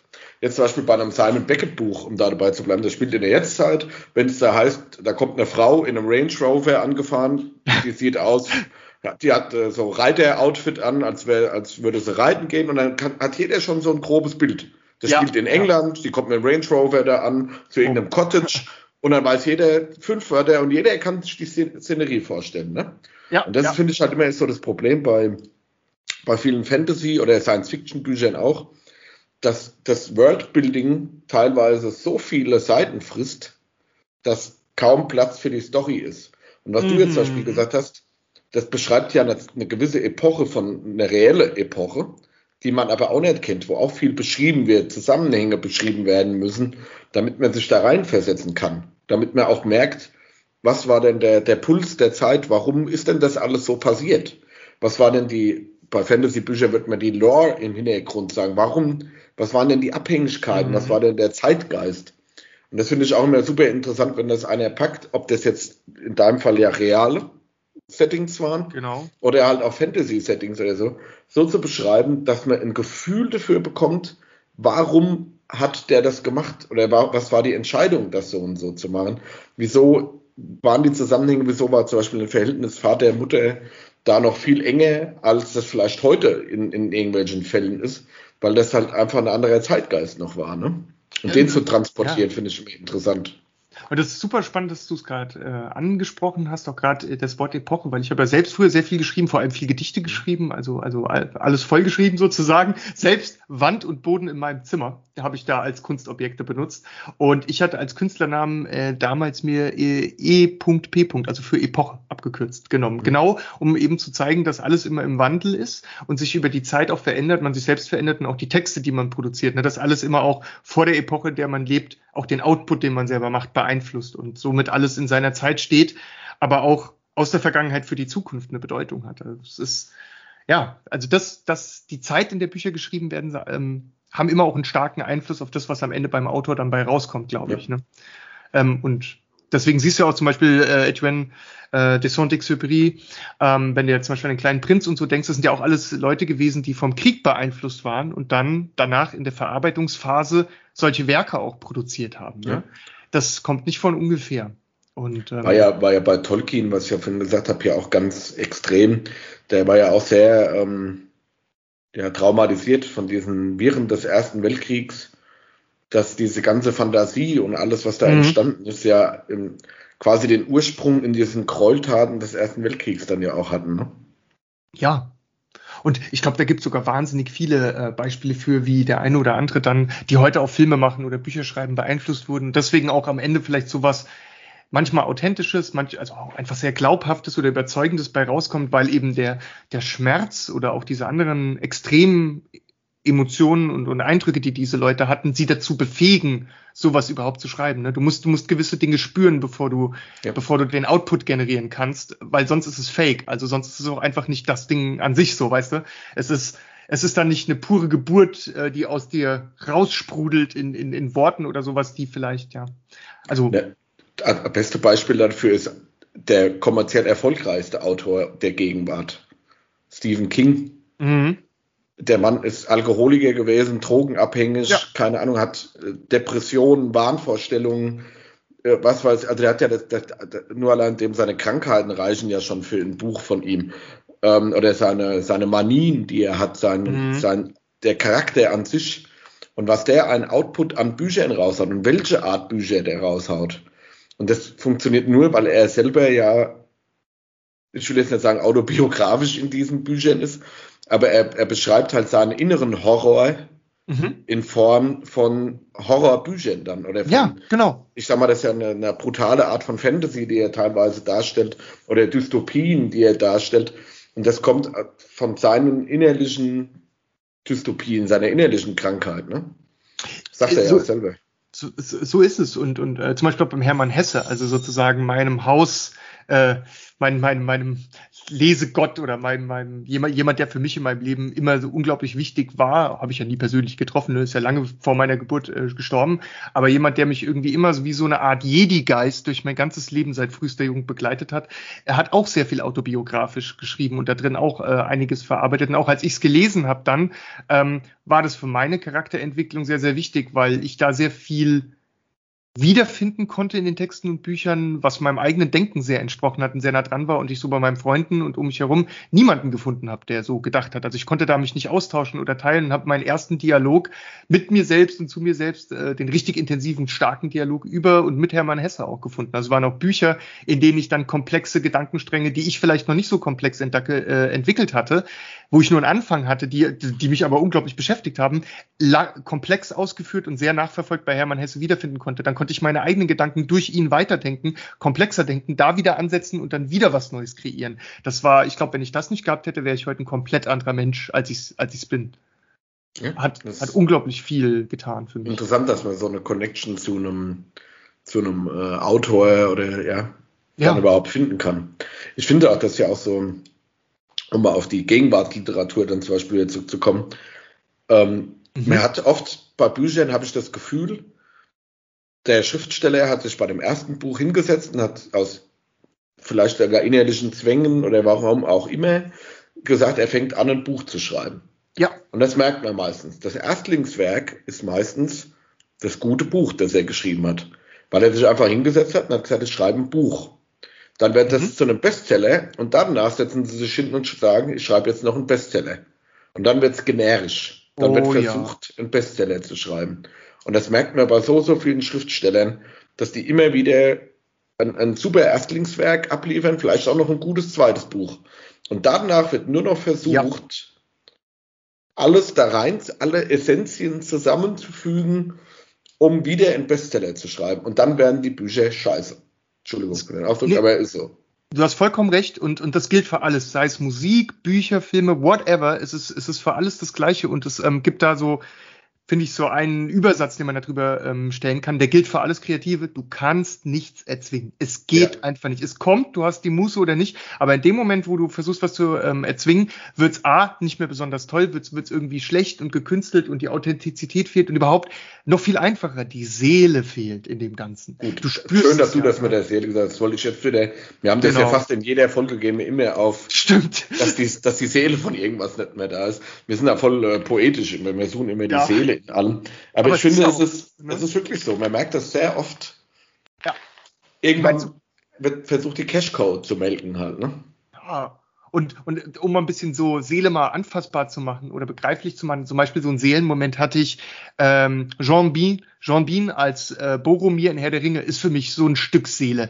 Wenn ich dem ins Gesicht gucke, die Mimik, die Sprache, wie er spricht, wie er Sachen sagt oder, oder auch ähm, der alte kranke König, ne, wenn der dann sagt, come on, Hobbit, sing me a song und so krasse Sachen. Das geht mir unter die Haut, brennt sich für immer ein und das, das sind so Momente, wo man einfach nur unbeweglich da sitzt im Kino. Das läuft in einen rein, schüttet sich in einen rein und man erlebt es und man, man spürt alles davon. Und sowas ist halt, wird immer seltener und rarer, gerade in dieser Massenkonsumgesellschaft, ohne jetzt hier die ewige uralte Saying des, des, der Massenkultur so, so heraufbeschwören zu wollen. Das wissen die auch alle, wie es ist.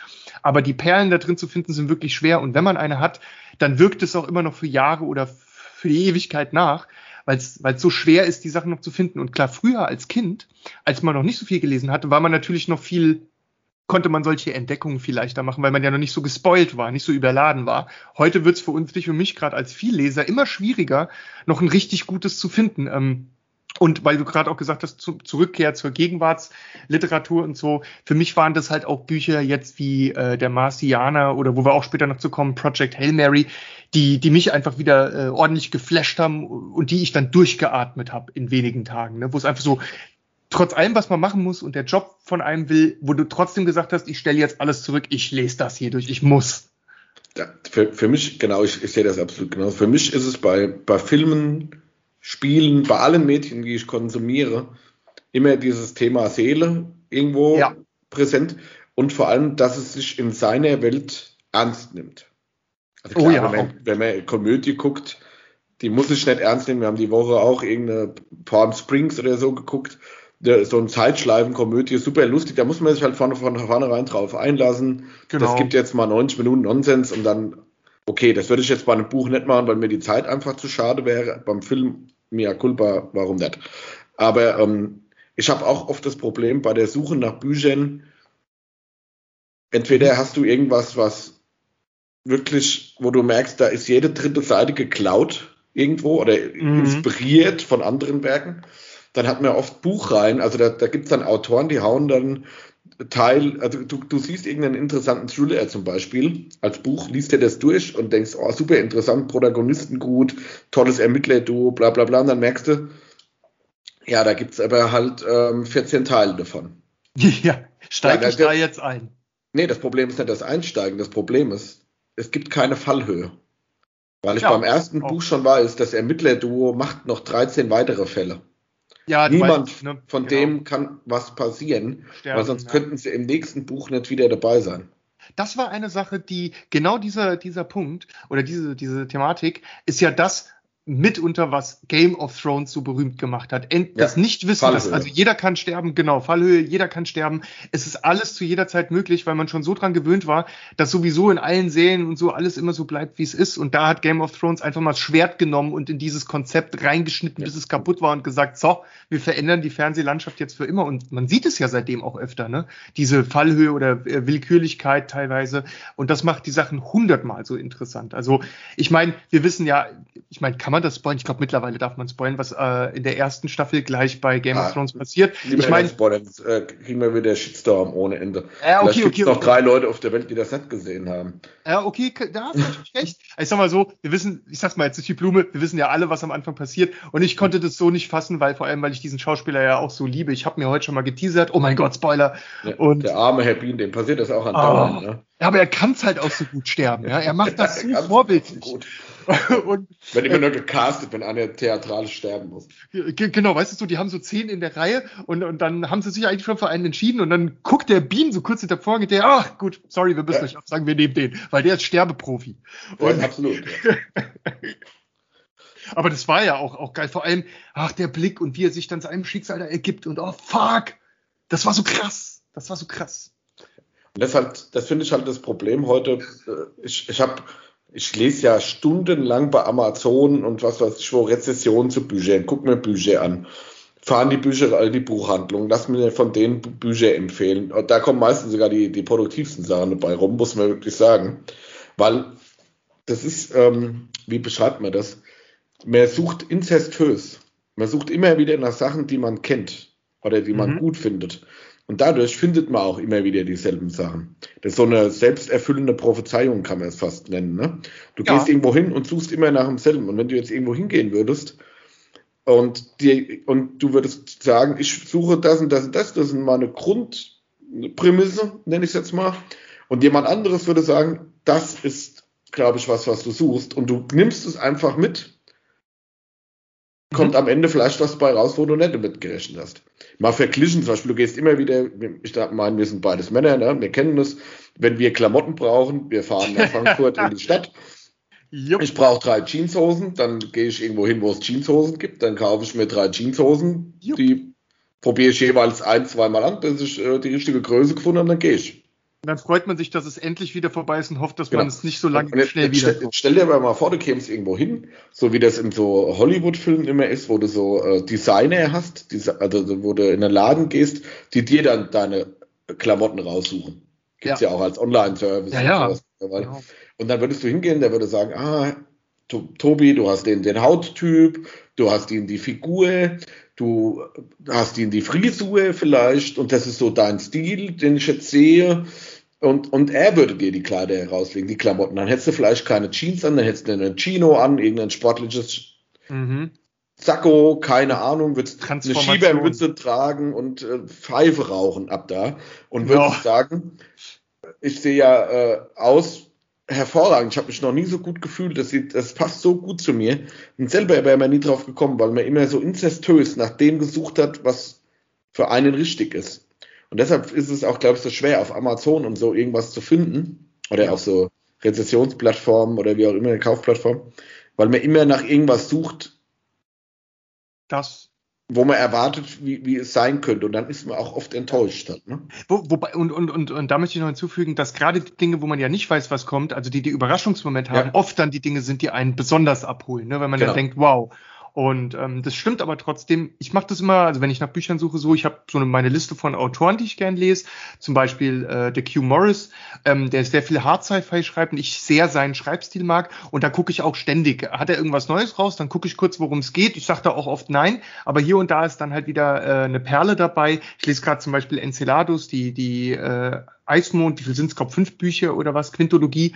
Ähm, ziemlich cool. Also ich gehe da auch oft über den Weg über den Autoren. Allerdings, Nachteil, so entdeckt man natürlich weniger Neues auch, ne? weil man dann ja immer bei dem guckt, wo man schon war. Was du ja auch gesagt hast, dass man so äh, immer nach dem Ähnlichen wieder sucht. Nochmal so ein geiler Science-Fiction-Roman und so weiter. Und vielleicht ist das jetzt auch gerade eine geile Überleitung, dass wir mal ein paar Empfehlungen raushauen, ähm, die wir für die Leute haben, damit äh, ihr nicht suchen müsst. Genau, das ist eigentlich äh, jetzt zum Abschluss der Folge mal alles, was wir eben gesagt haben, mal zusammengefasst in, ja, ich würde sagen, ein paar Buchempfehlungen mhm. oder Bücher. Ich will jetzt nicht sagen, das waren jetzt Bücher, die mir ultra am Herzen gelegen haben, aber das sind vielleicht mal Bücher, wie wir es ja eben ganz gut gesagt haben, gerade die ich jetzt auch rausgesucht habe, bis auf eines vielleicht, wo das halt auch so ist, für mich ist halt Stephen King mein ähm, Go-To-Guy. Ich gucke immer, was hat er für neue Bücher, was gibt's von dem. Ich habe noch so viele Bücher von dem, die ich aufarbeiten muss, die nur allein die ähm, Dunkle Turm äh, ja. muss ich nochmal komplett neu anfangen, mehr oder weniger, weil man irgendwann mit drin aufgehört hat, zehn Jahre. Also von dem hat es unendlich viel. Er hat ja keine Ahnung, wie viele hundert Bücher, der kommt, kommen wir später nochmal drauf zu. Ja. Aber das ist für mich, was du auch gesagt hast, ich habe so meine drei, vier Schriftsteller, Simon Beckett, Stuart McBride und äh, vor allem Stephen King, wo man halt immer mal guckt, was gibt's da was Neues gerade bei Stephen King, die abgeschlossenen Stories sind ja auch hervorragend meistens. Ne? Ja, der, wo, wohingegen, weil du sagst, abgeschlossene Story, der dunkle Turm ist ja sein großes Lebenswerk. Ja, sein Meister. Das ist ja auch sein inspiriert von Herr der Ringe. Ja, er genau. Wollte, ne? Er wollte ein tolles neues Herr der Ringe machen. Und hat sich dann so im Zeitraum, den er dafür braucht, leicht verschätzt. ja, könnte man sagen, auch so inhaltlich, so ein bisschen. Ähm, genau. Gut, Wobei, müssen wir mal eine extra ähm, Folge drüber machen, über den dunkle Turm. Ja. Und weil du es erwähnt hast, ähm, ich hatte das. Ähm, Übrigens äh, die mieseste Buchverfilmung ever. Ich habe den Film ähm, mal ja, geguckt, das ist die mieseste Buchverfilmung. Ich habe ihn gesehen ever. und ich, ich bin danach zum Arzt und habe es mir danach rauslöschen lassen aus meinem Kopf, ich weglasern lassen, weil es Was so von Man in Black dieses Blitzdings, dass das wieder weg ist. Genau, das brauchst du, weil das Ich habe ich hab's nicht geguckt, nur allein die Charakterauswahl mhm. ähm, von vornherein nichts gegen Idris Elba, nee. hervorragender Schauspieler. Aber nee. ähm, die, die Umsetzung. Grauenhaft. Grauenhaft. Hey, du, du kannst auf deinen Kopf nehmen und einfach einen Haufen Scheiße tun, ja, selber Effekt. selber Effekt. Ja. Katastrophe. Und vor allem, ich will nur eins zum dunklen Turm sagen. Ähm, lange bevor ich überhaupt, also bevor ich wusste, dass der äh, King so ein Buch schreibt oder da so ein episches Werk hat, ähm, ich glaube durch die Musik, das kam, das kam in dem Intro zu irgendeinem Song von der Band, die ich sehr mochte, ich glaube eine deutsche Band, ich bin nicht mehr 100% sicher, aber so habe ich es in Erinnerung, da kam am Anfang nicht direkt die Musik, sondern nur so ein kurzes Intro. Und der sagte, und das war ein Satz, den ich gehört habe und dann nie wieder vergessen habe, auch so ein Ding, was sich eingebrannt hat in mein, mein äh, seelisches Fleisch sozusagen, und zwar, der Mann in Schwarz floh durch die Wüste und der Revolvermann folgte ihm. Der erste Dies, Satz im Buch. Ich habe ich hab original jetzt gerade Gänsehaut bekommen ja, an beiden Armen. Das ist, das ist, also ich, ich, du weißt ja, die, die ganzen Autoren haben immer, dass man ein Buch mit einem besonders starken Satz irgendwie beginnen soll, enden soll. Das ist, wie man ein Buch Deluxe 10 von 10 Punkten mit Sternchen startet. Dieser Satz, ich habe das ja nicht mal gelesen, aber dieser Satz, der fickt mein Gehirn. Der ist so krass. Der ist einfach so intensiv. Und es, beschreibt, es beschreibt auch oh. die ersten Bücher sehr gut, muss ich sagen. Ja. Das ist geil, oder? Also, ja. wie man mit einem Satz, ja. ja man, man könnte über Stephen King und alles, was er geschaffen hat, ist ja nicht umsonst der erfolgreichste Autor der Gegenwart, ne? mit Milliarden verkauften Büchern gefühlt. Wahnsinn. Welche, und auch äh, sehr viel schlechten Buchverfilmungen und auch sehr viel guten Buchverfilmungen. Ähm, also wirklich, ähm, aber da müssen wir, glaube ich, mal extra drüber reden. Ich habe zwar, wenn wir so weit kommen, auch noch eine Empfehlung für ein neues Buch von ihm, aber ich glaube, wir fangen erstmal. Ähm, ähm, vielleicht, weil, weil wir so viel Schlechtes jetzt von, von King auch erwähnt haben, dass man vielleicht noch einmal dazu sagen, zum Beispiel Shining ist ja auch eine Verfilmung von einem seiner Bücher, die, wo der Kubrick das verfilmt hat. Und das ist ja einer der ganz großen Kinofilme. Obwohl, obwohl King selber äh, gar nicht mag. Echt? Ich fand den. Ja, er, find, er findet den Film scheiße. Ach, was wusste, das wusste ja. ich nicht. Tatsächlich. Finde er nicht gut. Ist auch so ein Film, der mir für immer in Erinnerung geblieben ist. Ne? Und der war erst ein Jahr rausgekommen, bevor ich geboren, geboren wurde. Und ich habe den dann irgendwann viel später erst gesehen, aber halt unvergessen. Ne? Ja, top. Ja. So, soll, ich, soll ich mal starten? Wenn wir gerade eh schon beim Horror-Genre waren, oder?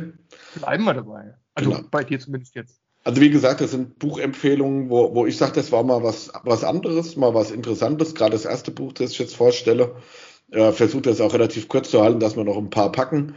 Ähm, auch da muss ich sagen, auch eine Empfehlung der Grimmelshausen Buchhandlung, auch wenn ich es jetzt schon 15 Mal erwähnt habe. Und da, das ist wirklich so ein Buch, das hätte ich anhand des Klappentextes nicht selber mitgenommen. Das wurde mir dann empfohlen, nimm es mit, ähm, hätte super Momente und das muss ich sagen, war auch so. Und zwar handelt es sich um das Buch Hex, geschrieben H-E-X, von Thomas Olde Heufelt. Ähm, Thomas Olde-Heufelt ist äh, in den Niederlanden, 1903, also sogar jünger wie ich, 1983 geboren, ist ein junger Schriftsteller und hat für den, seinen mehr oder weniger deutschen oder europäischen Debütroman Hex ähm, wirklich unzählige Preise gewonnen. Also ähm, ist richtig eingeschlagen, muss sagen, zu dem Buch gibt es eine holländische Fassung, eine europäische Fassung, eine amerikanische Fassung, was immer so ums Ende dann geht, will ich aber jetzt nichts spoilern. Ähm, kommt jetzt auch dieses Jahr ein neues Buch von ihm raus, Echo, das es auch im holländischen, niederländischen schon gibt, wo ich mich auch sehr drauf freue. Genau, ich lese einfach mal den Klappentext vor, würde ich sagen, oder? Ähm, Black Spring ist ein beschauliches Städtchen im idyllischen Hudson Valley. Hier gibt es Wälder, hier gibt es Natur und hier gibt es Catherine, eine 300 Jahre alte Hexe, die den Bewohnern von Black Spring gelegentlich einen kleinen Schrecken einjagt. Dass niemand von Catherine erfahren darf, das ist dem Stadtrat von Black Spring schon lange klar. Deshalb gelten hier strenge Regeln. Kein Internet, kein Besuch von außerhalb oder Catherines Fluch wird sie alle treffen. Als die Teenager des Ortes jedoch eines Tages genug von den ständigen Einschränkungen haben, um ein Video der Hex zu posten, bricht in Black Spring im wahrsten Sinne des Wortes die, die Hölle los. Und ich muss sagen, ich habe dabei jetzt schon Gänsehaut bekommen. Das ist nur der Klappentext. Das hört sich an nach so einem lapidaren, äh, sehr weirden Jugendbuch mit Internet posten, bla bla bla. Hört sich sehr lapidar an, muss ich sagen, war teilweise eins der ja, erschütterndsten, schaurigsten Bücher, die ich im Horrorgenre gelesen habe. Ich habe sehr viele Horrorbücher schon gelesen. Das Setting hört sich super komisch an, spielt auch in der Jetztzeit, wie man ja an dem Thema Internet und so gemerkt hat, in so einem kleinen Städtchen, das von einem Fluch von einer Hexe getroffen ist die da auch permanent zugegen ist. Die, kann, die macht halt nichts, die steht dann halt irgendwo rum und steht da rum. Und die, die Einwohner versuchen das zu verheimlichen aus ein paar sehr speziellen Gründen. Darf das, ich will jetzt versuchen, nichts zu spoilern groß, darf dieser darf das nicht nach außen dringen, weil die Besucher, äh, die Besucher, die Bewohner dieses Ortes sonst ähm, schon relativ große Probleme auch bekommen. Das hört sich wirklich super lapidar an und es entwickelt sich von Seite zu Seite zu einem, einem wirklich schauer, schaurigen Buch und spannenden Buch. Und welche Wendungen, welche, welche, welches Pace das irgendwas an, irgendwann annimmt, ist wirklich in diesem Bereich für so ein kleines Horrorbüchlein hervorragend. Das muss ich, ich habe das auch privat schon mehrfach empfohlen. Immer alle sagen, ja, was ein Blödsinn, wenn man das so, die, diesen Klappentext liest. Aber von mir eine Top-Buchempfehlung, wenn man mal was anderes lesen will. Mhm. Ähm, wirklich super, super interessant, muss ich sagen.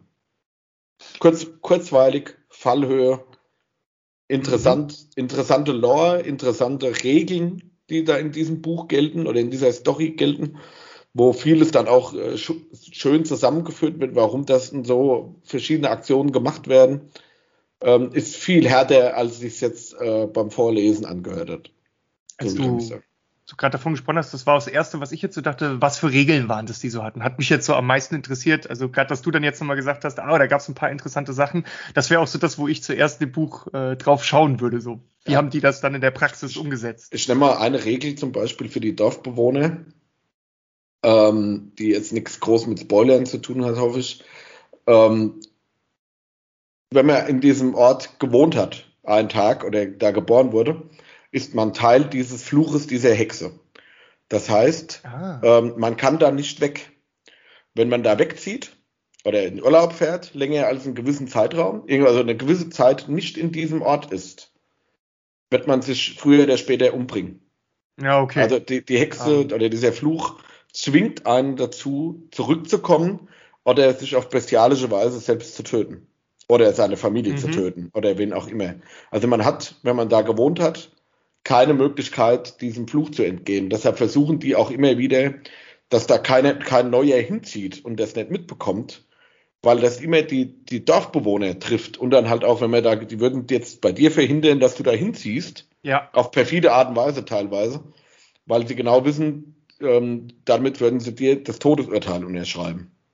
Also diese Dorfgemeinschaft hält auch so weit, versucht den Schaden anderer damit auch abzuwenden. Ja, krass. Eine, eine der vielen, vielen äh, richtig drastischen Probleme, die da äh, auf einen zukommen, wenn man da wohnt. Fängt, fängt am Anfang lustig an, dass die irgendwo bei irgendwelchen Leuten auf einmal im Wohnzimmer auftaucht. Dann steht die in der Ecke und die legen einfach ein Handtuch über die drüber, damit sie die nicht sehen müssen halt die ganze Zeit. Und äh, das ist wie so eine Erscheinung teilweise und es, das entwickelt sich zu einer wirklich üblen Story, muss ich sagen. Wahrscheinlich haben die sehr günstige äh, Mieten in der Stadt oder in dem Dorf. Ja, ja eben nicht, weil sie wollen ja nicht, dass jemand da hinkommt. Ja, ja, klar, durch mal theoretisch ja, aufgrund der Umstände. Ja, mit anderen Regeln dann wieder auch Probleme für sich selber generieren würde. Na halt, klar. Halt, ne? Müssen ja jeden neu integrieren in den Wahnsinn. Genau, und wenn der, und wenn die Scheiße bauen, die da Leute zukommen, dann leiden auch wieder alle anderen mit drunter. Das hört sich jetzt lustig an, das sind, Bitter. Man muss sagen, da sind auch viele Kinder betroffen und so von der ganzen ja. Sache. Das ist schon relativ übel teilweise. Da waren schon üble Momente dabei. Das hat so einen schleichenden, aufkommenden Horror. Das ist nicht so mit der Pressstange. Das ist so, das. Mag ich eh lieber. Das ja, schleichende, dunkle, zwischen den Zeilen stehende, ne?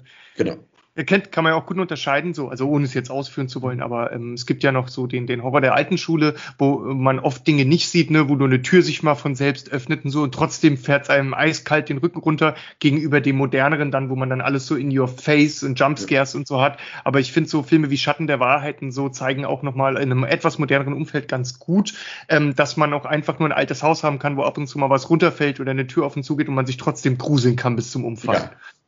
Ne? Und das, also das, das, das, ist genau das Ding. Das ist so, ja, so ein bisschen wie, wie Dan Simmons, äh, Elms Heaven und so, so der ganz schleichende ähm, Horror.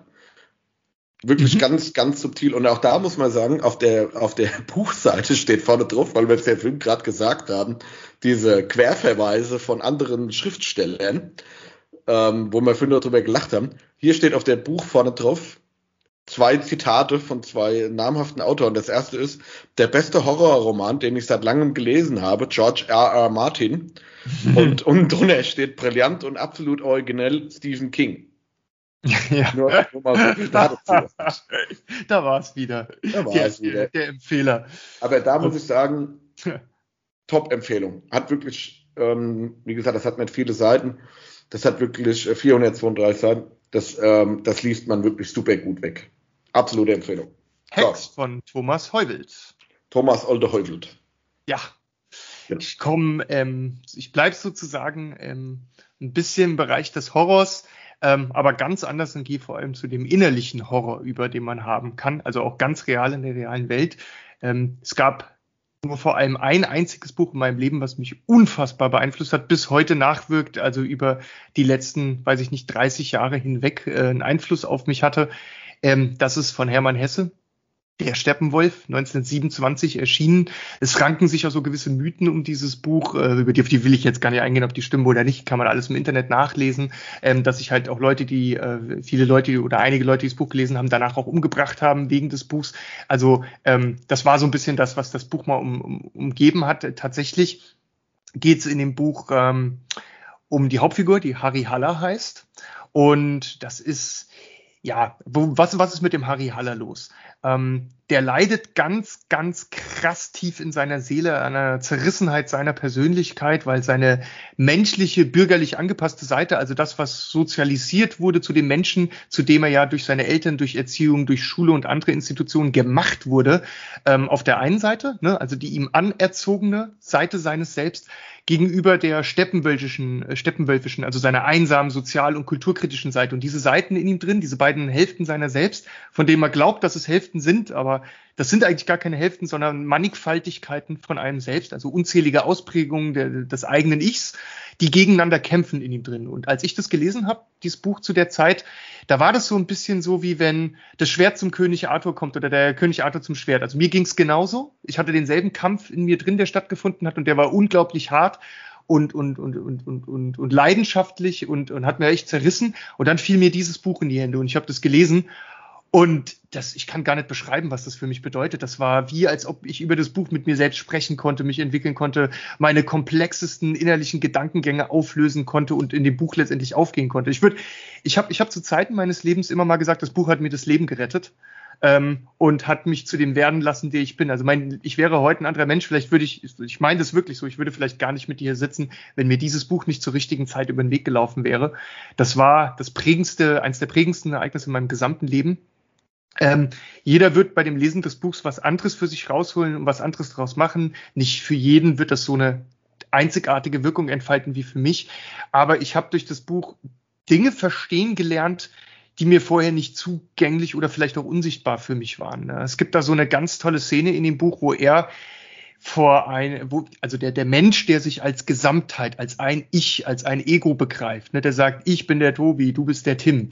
Das ist ja was, so, man wird erzogen zu diesem Denken, ne? aber dass es innen drin natürlich viel komplexer aussieht und man aus ganz vielen Strömungen, es ist wie, als ob man innen drin ein großes Land ist mit ganz vielen verschiedenen Bürgern, die in verschiedenen Regionen leben und die alle unterschiedliche Perspektiven, Ansichten haben und halt gegeneinander um die Vorherrschaft oder auch um die stärkste Überzeugungskraft kämpfen. Und äh, die Frage ist, wenn man so einen innerlichen Konflikt in sich immer hat, wie, wie heilt man sich daraus? Wie kommt man wieder dazu, ganz zu werden, äh, heil zu werden oder sich auch wohl damit zu fühlen oder zumindest das zu akzeptieren. Und das Buch hat mir gezeigt, wie das geht. Und da gibt's diese eine fantastische Szene, wo er vor einem Spiegel steht und dieser Spiegel zerberstet in tausende von Scherben und er versteht dann, oder auch für mich war das so ein Aha-Moment, Erwachensmoment, wo ich dann verstanden habe, dass dieses Konzept des Egos, des Ichs überhaupt nicht so funktioniert und dass ich immer schon all diese tausend Teile war, die in seiner Zusammensetzung mich immer wieder in neuen Ausprägungen formen. Also sozusagen der Tobi, der jeden Tag aufwacht, das ist nicht der, gar nicht derselbe, der da ständig war. Das ist immer ein, eine Entität, ein Objekt oder ein Subjekt seiner Umstände. Und, und dieses Buch hat mir halt, weil es klingt alles sehr philosophisch, ist es auch. Es gibt super Experten für das Buch, mit denen kann man noch viel tiefgehendere und bessere Unterhaltungen darüber führen als mit mir. Aber für mich hatte das eben, ähm, war das ein Weg in die Tiefe und aus der Tiefe hinaus zum Licht. Und ähm, es hat, hat mich für immer verändert und geprägt, dieses Buch. Also es hat nichts, was ich je gelesen habe, hat so eine, eine Macht über mich oder so eine, eine Bewegung ausgelöst in mir. Und ich bin halt super dankbar, dass, dass ich das erleben durfte. Ähm, irgendwo gibt's auch diesen ganz bekannten Spruch in dem Buch, der Eintritt kostet den Verstand. Ähm, und so war es auch ein bisschen für mich, aber ich kam da raus und konnte nach dem Lesen des Buchs in mir wieder ruhen und in mir äh, mich auf eine Art und Weise verstehen, wie es mir vorher vielleicht nicht möglich war. Und, und ja, es hat ganz neue Türen und Toren äh, zum Selbstverständnis von mir als Person geöffnet. Deswegen kann ich sagen, das Buch ist äh, ein sehr kritisches Buch. Man kann sehr viel Verschiedenes daraus lesen. Man kann es auch nur als ein Buch über das Verständnis, über das eigene Ich und sich selbst lesen. Ähm, da ist vieles möglich. Mehr will ich zu dem Buch gar nicht sagen. Jeder muss es für sich selbst lesen und gucken, was er da rausziehen kann. Es ist nicht unbedingt immer einfach zu lesen und ist vielleicht auch jetzt nicht das Schönste zu lesen, so für Leute, die heute sich damit befassen wollen. Ähm, ganz wichtig war es aber für den Autor selbst und für den Welterfolg von Hermann Hesse, der ähm, 1946 auch den Nobelpreis für Literatur erhalten hat und auch der Steppenwolf, weil der halt eben auch sehr kritisch besprochen wurde und als sehr gefährliches Buch, was man den Jugendlichen nicht geben darf, auch wegen Selbstmordgefahr und so nicht geben darf, äh, hat es sehr viel Bekanntheit ausgelöst und zu so einer Art Hesse-Renaissance geführt, wo auch seine ganzen anderen autobiografischen Bücher, die sich viel mit Entwicklung, äh, mit dem Älterwerden und der Adoleszenz und so beschäftigen, vom jungen Menschen zum, zum sich, zum, zum, wenn der Charakter sich so ausprägt, Peter Kamens sind unterm Rad, diese Bücher, die habe ich nach dem Hessenwolf dann auch verschlungen und die haben mich alle weitergebracht in meinem Leben. Also insofern sehr schwere Kost, ja. Aber wenn man ein Buch lesen will, was vielleicht auch das eigene Leben für immer verändern kann, das wäre so eins, was ich, und deswegen möchte ich es auch gern empfehlen, weil es eben so besonders für mich war. Ja, ist schon harte Kost, ne? harte Literatur. Ja. Ist ja so ein, so ein Buch, wo halt, das bewegt sich immer nur zwischen ein Stern und fünf Stern Bewertung, wenn man das mal so salopp aussieht. Ja, genau. ne? genau. Wer der mehr liebt es oder mehr hasst es. Ist halt auch aus einer Zeit, so nach Erster Weltkriegsära ja geschrieben worden, ne? wo er auch so dieses, mhm. der Mensch andere, der, der Mensch andere Denkweisen an den Tag gelegt hat die es vorher noch nicht so gab, wo man es ja mehr oder weniger auch als, als Individuum ja dann gegelten, gegolten hat ab da. Ne? Vorher war man ja nur Teil einer funktionierenden ja. Gesellschaft, ne? Oder auch nicht äh, funktionierenden Gesellschaft. Ähm, ja, ich, ich glaube auch, dass wir das in der Schule mal ähm, hatten. Da bin ich mir aber nicht hundertprozentig sicher drüber. Es kommt mir, es kam mir auch schon bei der Vorbereitung dazu relativ bekannt vor. Hatte mhm. mir auch noch ein paar ähm, Auszüge dadurch durchgelesen. Ich meine, das hatten wir in der Schule auch zumindest thematisiert. Ob wir es gelesen haben, ist ja auch nicht so dick. Ne? Das hat ja nur 200 irgendwas Seiten, meine ich. Ne? Ja, das ist kein, kein Riesending, ja. Genau. Ja, ja da, da ist natürlich jetzt, mit, wenn du mit solchen Geschützen hier aufhörst. Ich habe äh, auch nur eins. Nur eins lieber, äh, Geschütze mitgebracht. Lieber Tobi, dann ist natürlich jetzt, das hört sich mal an, als würde ich die lustigen Klamaukbücher und Filme und so vorstellen, du über die schwere Kost hier. Das dass die Messlatte jetzt schon wieder ziemlich hochgelegt hat. Also, ne? wobei ich sagen muss, ich hatte überlegt, ob ich es äh, überhaupt mitbringe, weil es eben halt auch so, so ganz anders ist als der ganze Rest meiner äh, Empfehlung, die ich dann auch ein bisschen kürzer ausführen werde. Aber ich habe dann überlegt, wenn's, wenn, wenn wir eine Episode ums Thema Bücher machen, dann muss ich das eine Buch, also so den einen Ring muss ich mitbringen. Und der, der war halt für mich dieses Buch. Ähm, genau. Und, und auch mit dem Gedanken darum, dass ich heute vielleicht gar nicht hier wäre, wenn, wenn ich das nicht nicht mal konsumiert, nicht mal gelesen hätte, ja. Konsumiert darf man bei so Sachen gar nicht verwenden. Nee, das, nee in dem. Fall nicht. Böse. Keine, keine konsumieren. Nein. Würde ich sagen, macht jeder noch eins, dass wir ja. mal zum Ende vorankommen. Stimmt, wir haben wieder Extended Version gebaut. Mega Extended. Wir machen ja. Dafür machen wir ja auch nur einmal im Monat. Ne? Der, der Hörer möge uns verzeihen, aber ähm, ihr könnt es ja auch auf dreimal hören. Und, und, ja, und wobei es nicht heißt, dass wir nicht natürlich auch nochmal ein bisschen frequenter publishen werden. Wir haben, äh, sagen wir euch zum Ende der Folge auch noch so, so eine kleine Idee, die wir euch dann noch vorstellen. Vielleicht schaffen wir es dann nochmal öfter nochmal so ein bisschen kürzere Sachen zwischendrin einzusteuern, be bevor ihr auf die großen äh, Boliden wartet. Während, genau. meine ich. Genau. genau. So, jetzt hatte ich ja noch mehrere Bücher vorbereitet, aber ich würde sagen, ich nehme mal ähm, noch eins, was vielleicht nicht jedem bekannt ist, wo man dann auch sagen kann, das ist wirklich ähm, ich hätte jetzt noch eins von Stephen King gehabt und mhm. so, das, ich sag mal, das, das, merkt man ja, wenn man hier und da mal auf irgendwelche Bestsellerlisten, aktuelle, keine Ahnung, Spiegellisten und so guckt, sind die immer mit drauf. Ich nehme mal eins, das da auch relativ weit oben über Jahre war, das aber vielleicht nicht so bekannt ist, vielleicht auch ein bisschen abschreckend ist, so vom, vom äh, Klappentext und so her, aber das äh, mir sehr gut gefallen hat und auch, auch da die, die Meinungen sehr weit auseinandergehen. Also gibt es auch sehr viele Ein-Sterne-Bewertungen und sehr viele Fünf-Sterne-Bewertungen, wobei die Fünf-Sterne-Bewertungen eher überwiegen an der Stelle. Und zwar ist das auch ein, äh, diesmal ein historischer Thriller mit dem Namen 1793 von Niklas Nat Okdak. ich hoffe, das habe ich einigermaßen richtig ausgesprochen. Mhm. Äh, der Herr Niklas Natodak stammt aus einer der ältesten Adelsfamilien in Schweden. Der Roman spielt auch in, in, in Schweden. Ähm, deshalb hat er auch, also ich denke mal gerade diese Beziehung zu dieser alten Adelsfamilie, aus der er stammt, ähm, hat er auch diese ver besondere Verbindung zur schwedischen Geschichte und seine, er schreibt historische Kriminalromane, also er hat quasi das 1793 und den Nachfolger den 1794 geschrieben. Die habe ich auch beide äh, gelesen. Beide sehr gut. Der 1793 etwas stärker, muss ich sagen. Und hat auch unendlich viele äh, Preise dafür eingeheimst, weil das äh, mal eine ganz andere Art historischer Krimi, ganz andere Art historischer Thriller an der Stelle ist. Ähm, ich lese auch mal den Klappentext kurz vor. Stockholm im Jahr 1793. Ein verstümmeltes Bündel treibt in der schlammigen Stadtkloake.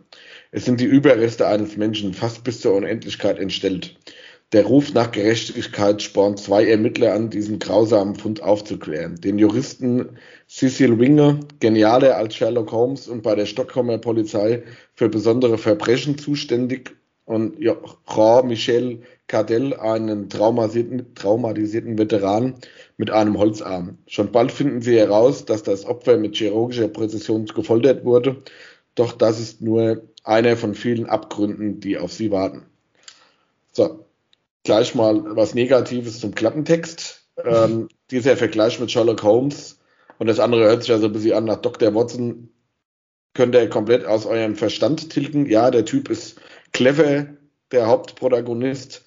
Der mhm. ist seiner Zeit so ein bisschen voraus, was forensische Methoden und so angeht, ist aber nicht annähernd so gekünstelt wie in Sherlock Holmes. Also ich finde es auch mhm, irgendwie mhm. wie dumm, das auf dem Klappentext niederzuschreiben. Auch Fand ich jetzt auch merkwürdig. Ja, ja es, ist, es geht schon viel in diese Richtung, ist aber eine ganz andere Art und Weise von, von Krimi und Thriller. Das beschreibt Stockholm 1793, was eine, normal gibt es ja immer so Zukunftsdystopien, das ist so eine historische Dystopie. Ich denke, dass das relativ gut das Leben um 1793 in so einer Großstadt beschreibt. Das ist einfach nur dreckig, hässlich, unangenehm, nur Tod und Elend, wohin man guckt, also wirklich super dystopisch. Das hat auch nichts mit diesem romantisierenden Sherlock Holmes Thema zu tun, überhaupt nicht. Mhm. Das ist ein knallharter historischer Thriller. Das sind, das sind so viele Momente, wo es einem einen Kloß in den Hals treibt, wenn man das liest. Wo man sich manchmal auch zwischendrin fragt, bin ich eigentlich wahnsinnig, sowas zu lesen? Das, ich konnte das teilweise dann abends gar nicht weiterlesen, weil dann das mhm. so ähm, nachhaltig dieses Worldbuilding, was wir ja schon hatten, also das fühlt sich mhm. alles so echt an. Das fühlt sich an, als würde da einer eine Geschichte aus dem Jahre 1793 nochmal wiedergeben. Ja. Mit allen Abhängigkeiten, Obrigkeiten, dass jemand, der zum Adel gehört, halt einfach Narrenfreiheit hat, dass ein Menschenleben nichts 0,0 wert ist, dass die meisten Menschen am, am wirklich absoluten Existenzminimum leben müssen mhm. in, in diesem dreckigen, ekelhaften Welt. Und das ist so dystopisch beschrieben, ich kann das gar nicht wiedergeben.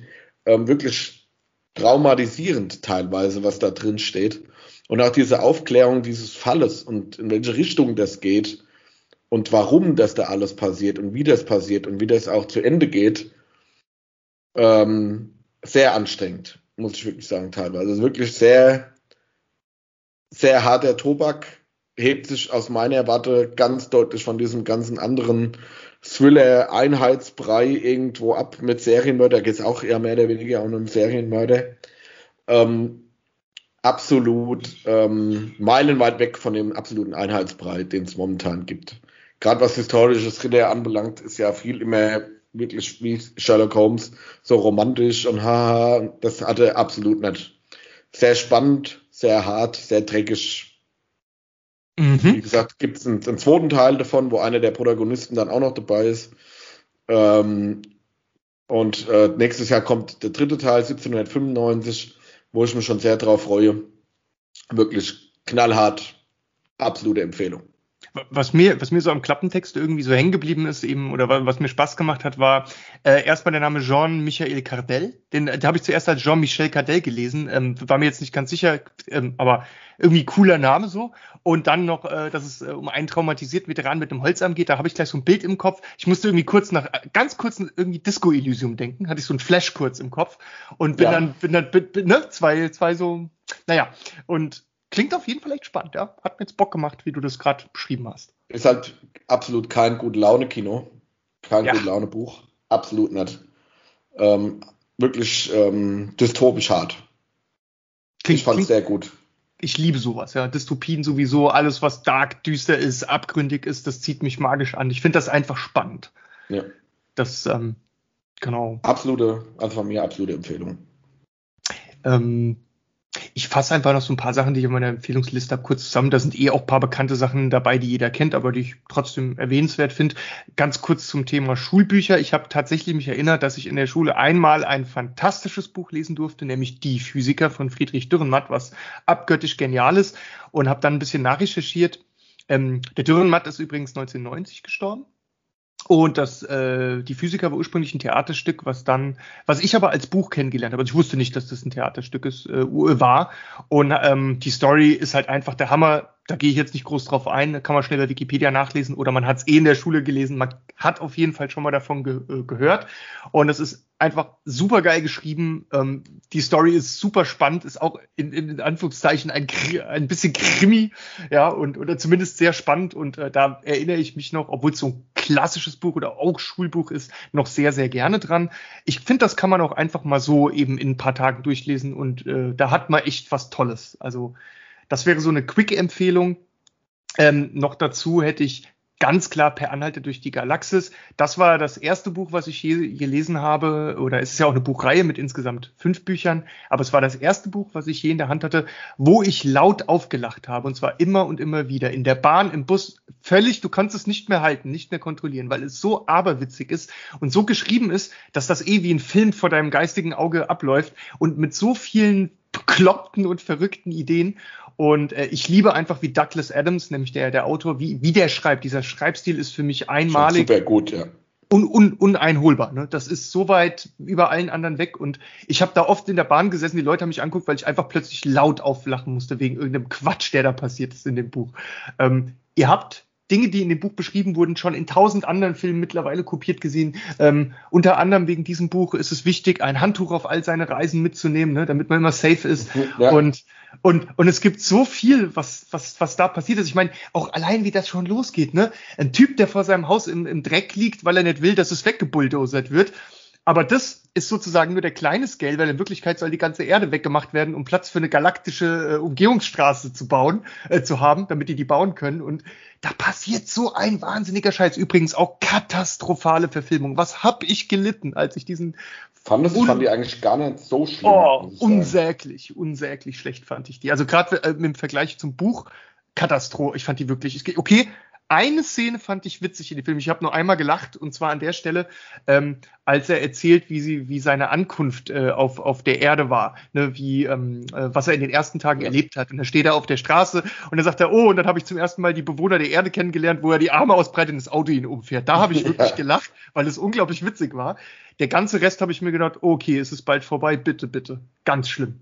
Ganz, ganz schlimm. Okay. Ah, tolles Buch habe ich auch gelesen. Echt. Ähm, Sensationell.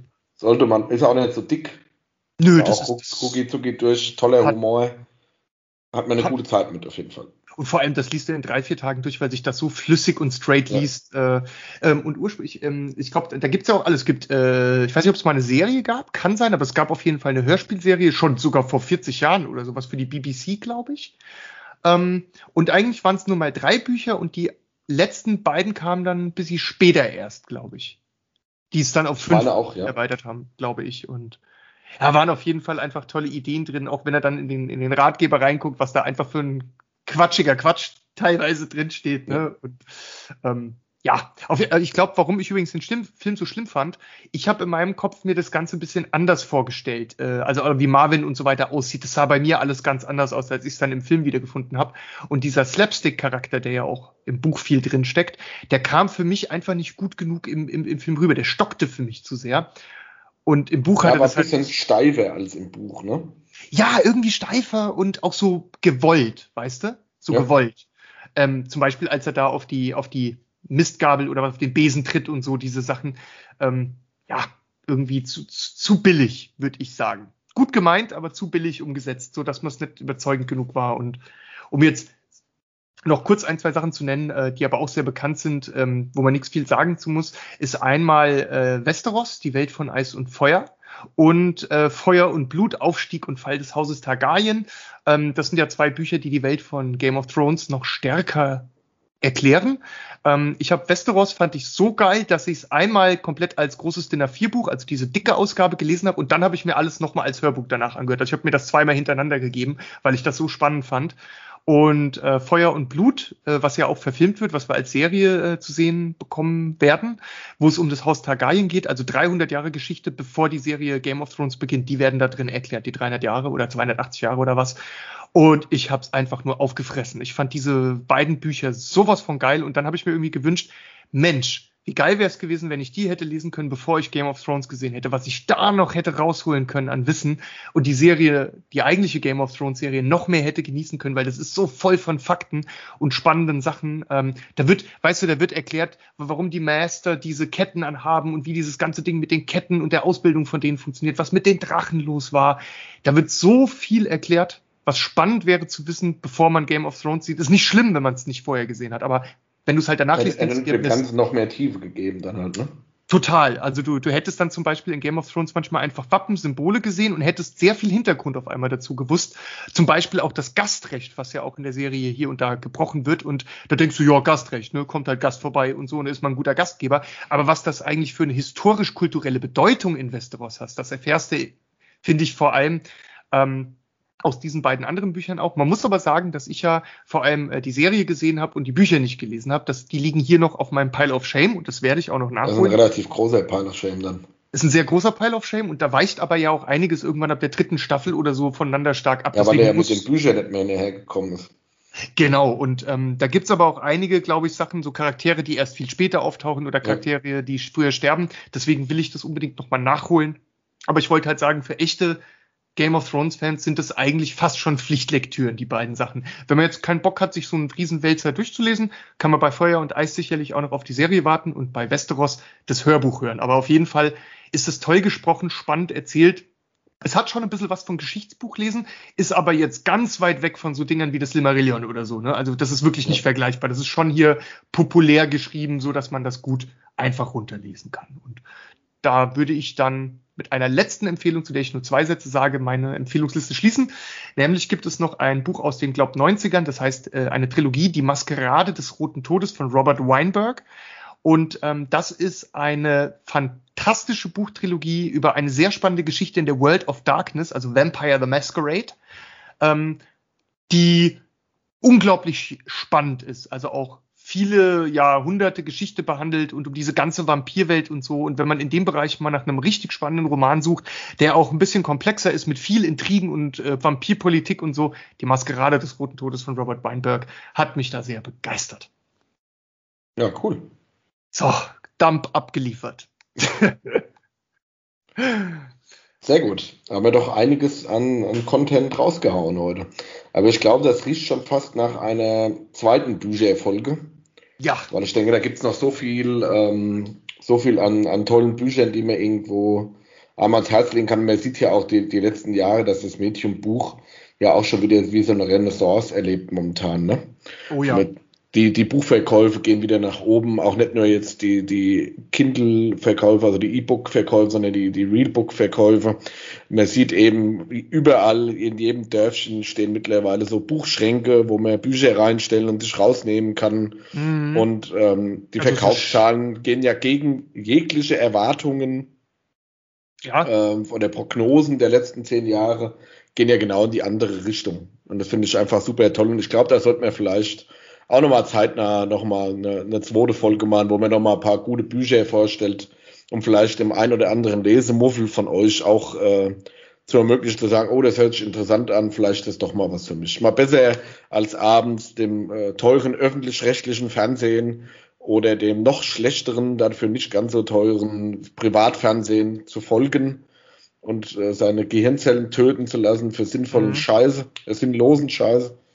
Vielleicht auch mal zu sagen, man nimmt sich mal ein Buch in die Hand und hilft mal seinem Kopf wieder Fantasie aufzubauen und mal was Sinnvolles zu machen. Spannend vor allem, dass die Bücher so eine Renaissance überleben in der Welt, die immer digitaler wird. Ne? Also ja. dass, dass, dass wir, und warum? Weil wegen diesem ganzen Retro auch, ne, zurück zu den Dingen, die man äh, vorher hatte, weil Bücher natürlich auch viel Ruhe geben, ja, und einen aus dieser ganzen Hektik auch mal rausholen. Beim Gucken von Serien und Filmen ist man ja doch irgendwie auch immer noch, ja, wie soll ich sagen, so, so mitgerissen beschäftigt. Aber bei einem Buchlesen, da bist du mit dir selber, da bist du ruhig, da geht der Puls runter oder manchmal eben auch hoch. Aber das ist ganz wichtig, glaube ich, zu erwähnen, dass, dass es so eine Kontrabewegung ist zu dem ganzen Digitalen. Und ähm, da habe ich zum Schluss auch noch was Schönes. Ich habe mir, äh, mein Vater ist ja ähm, Journalist beruflich gewesen, bevor er in Rente gegangen ist. Und äh, ich habe mir, weil er einfach so toll schreiben kann, auch so unglaublich belesen und, und smarter Mann ist, mir immer gewünscht, dass er selber mal ein Buch schreiben würde. Und äh, das ist dann dieses Jahr tatsächlich passiert. Also da hatte ich echt die Tränen in den Augen. Da ähm, kam er mich besuchen und haben wir hier Kaffee und Kuchen gemacht und uns unterhalten. Und mittendrin legt er dann so ein Geschenkpapier auf den Tisch, also so ein verpacktes Geschenk. Und ich denke mir nur, was kann das sein? Macht das auf und sehe halt, es ist wirklich sozusagen sein eigenes Buch, was er jetzt heimlich geschrieben und rausgebracht hat, ist ein Kinderbuch. Da geht es um den äh, Frankfurter Zoo und um dem, was die Tiere dort erleben. Und ähm, das beim Thema Bücher, das war so eins der Ereignisse, die mich wirklich äh, zu Tränen gerührt hat und besonders glücklich gemacht haben, weil ich mir so lange gewünscht habe. Ich habe mir zwar ehrlich gewünscht, dass er über was anderes schreibt, das weiß er auch. Und wenn er hier zuhört, vielleicht machst du es ja noch. Ähm, weil, weil er eben als Journalist gearbeitet hat, habe ich mir auch nämlich gewünscht, dass er mal einen Krimi schreibt, vielleicht über einen Reporter, ne, der ganz spannende Sachen erlebt oder irgendwelche großen Dinge aufdeckt oder so. Aber ich habe gemerkt, dass mein Vater einfach ein Händchen dafür hat, Kinderbücher zu schreiben. Und ähm, genau, das erste Laufsteg im Tierpark ist jetzt auch draußen als veröffentlicht und das hat mich besonders glücklich gemacht und ich denke auch und stimme dir vollkommen zu, dass es noch sehr viele Bücher gibt, die wir besprechen können. Unter anderem haben wir ja noch ein Ding, was äh, zeitaufwendig wird und was wir aber mal besprechen müssen. Auf Englisch im Original Project Hail Mary, auf Deutsch strangerweise der Astronaut. Ähm, das war eine Empfehlung, die ich dem Tim gegeben habe. Das habe ich weggeatmet im 0, nix und liebe es und ja, ohne zu viel zu spoilern, du fandest es auch gut, aber ähm, nicht ganz so gut wie ich. Und an ein paar Stellen hättest du dir ein bisschen was anderes gewünscht. Und ich glaube, das muss auch unbedingt nochmal besprochen werden, oder? Ja, auf jeden Fall. Ich, ich denke, wir sollten ähm, in, in einer der nächsten Monate nochmal ein äh, zweites Buch-Special machen, weil man sieht doch, es, es begeistert uns ja doch sehr, das Thema, ne? Ja. Kann man vielleicht auch nochmal über aktuelle Buchverfilmungen, eine hervorragende Buchverfilmung dann mal sprechen. Tune, wer es noch nicht gesehen hat. Ja, ja, ja. Part 1 ja, ja, ja, im Kino. Tobi, wir dürfen da jetzt gar nicht drauf eingehen. Nein, nein, nein, nein, nein, nein. Ja. Ähm, aber ich denke mal, wenn auch von eurer Seite da nochmal Interesse ist, vielleicht nochmal auf irgendein Genre einzugehen, irgendwelche Empfehlungen aus gewissen Genres zu bekommen, schreibt uns an über Instagram, über ähm, Facebook oder privat. Äh, ich denke, wir haben da noch einen, einen Haufen Feuer, mhm. das wir legen können in euren Köpfen. Am besten nicht in der Bücherei, aber in euren Köpfen. Ja, eine Bücherei bitte, bitte nicht trauen. Genau. Ähm, ja, hui, da haben wir aber jetzt äh, ordentlich was hingelegt hier. Aber ja. eigentlich, eigentlich haben wir nur durch die Tür gelunzt, durch Schlüsselloch, oder? Ja. Ähm, ganz, ganz leicht an der Oberfläche gekratzt ich glaube, ich glaub, wir, wir haben ja noch so ein Ding in der Hinterhand. Vielleicht machen wir nächstes Mal noch ein bisschen, äh, mal, mal was für zwischendrin, so ein bisschen leichte mhm. Kost. Es gibt da nämlich noch so ein nettes äh, Thema für eine vielleicht etwas kleinere Episode.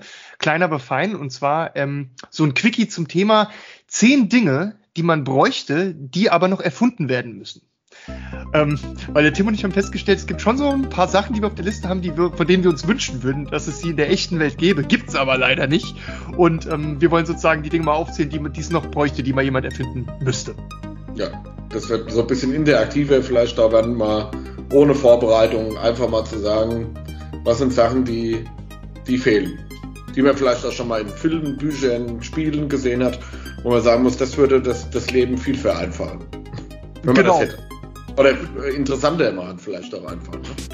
Ja, oder auch einfach wahnsinnig nervige Sachen, die man manchmal machen muss, einfach komplett abschaffen, weil es tolle neue Dinge gibt, die das genau. ersetzen. Ähm, und bei der Gelegenheit, wenn ihr eine coole Idee habt für so eine Sache, also für irgendein Ding, was man erfinden muss, äh, um irgendwas zu verbessern, zu machen, was es halt heute noch nicht gibt. Schreibt uns das gerne bei Twitter oder, oder schickt es uns bei Insta oder, oder sonst wo auf, auf dem Kanal, den ihr wollt, dann bauen wir das auch gerne äh, ein, wenn da in der nächsten äh, Zeit was kommt. Und ja, dann würde ich sagen, stay tuned for awesomeness.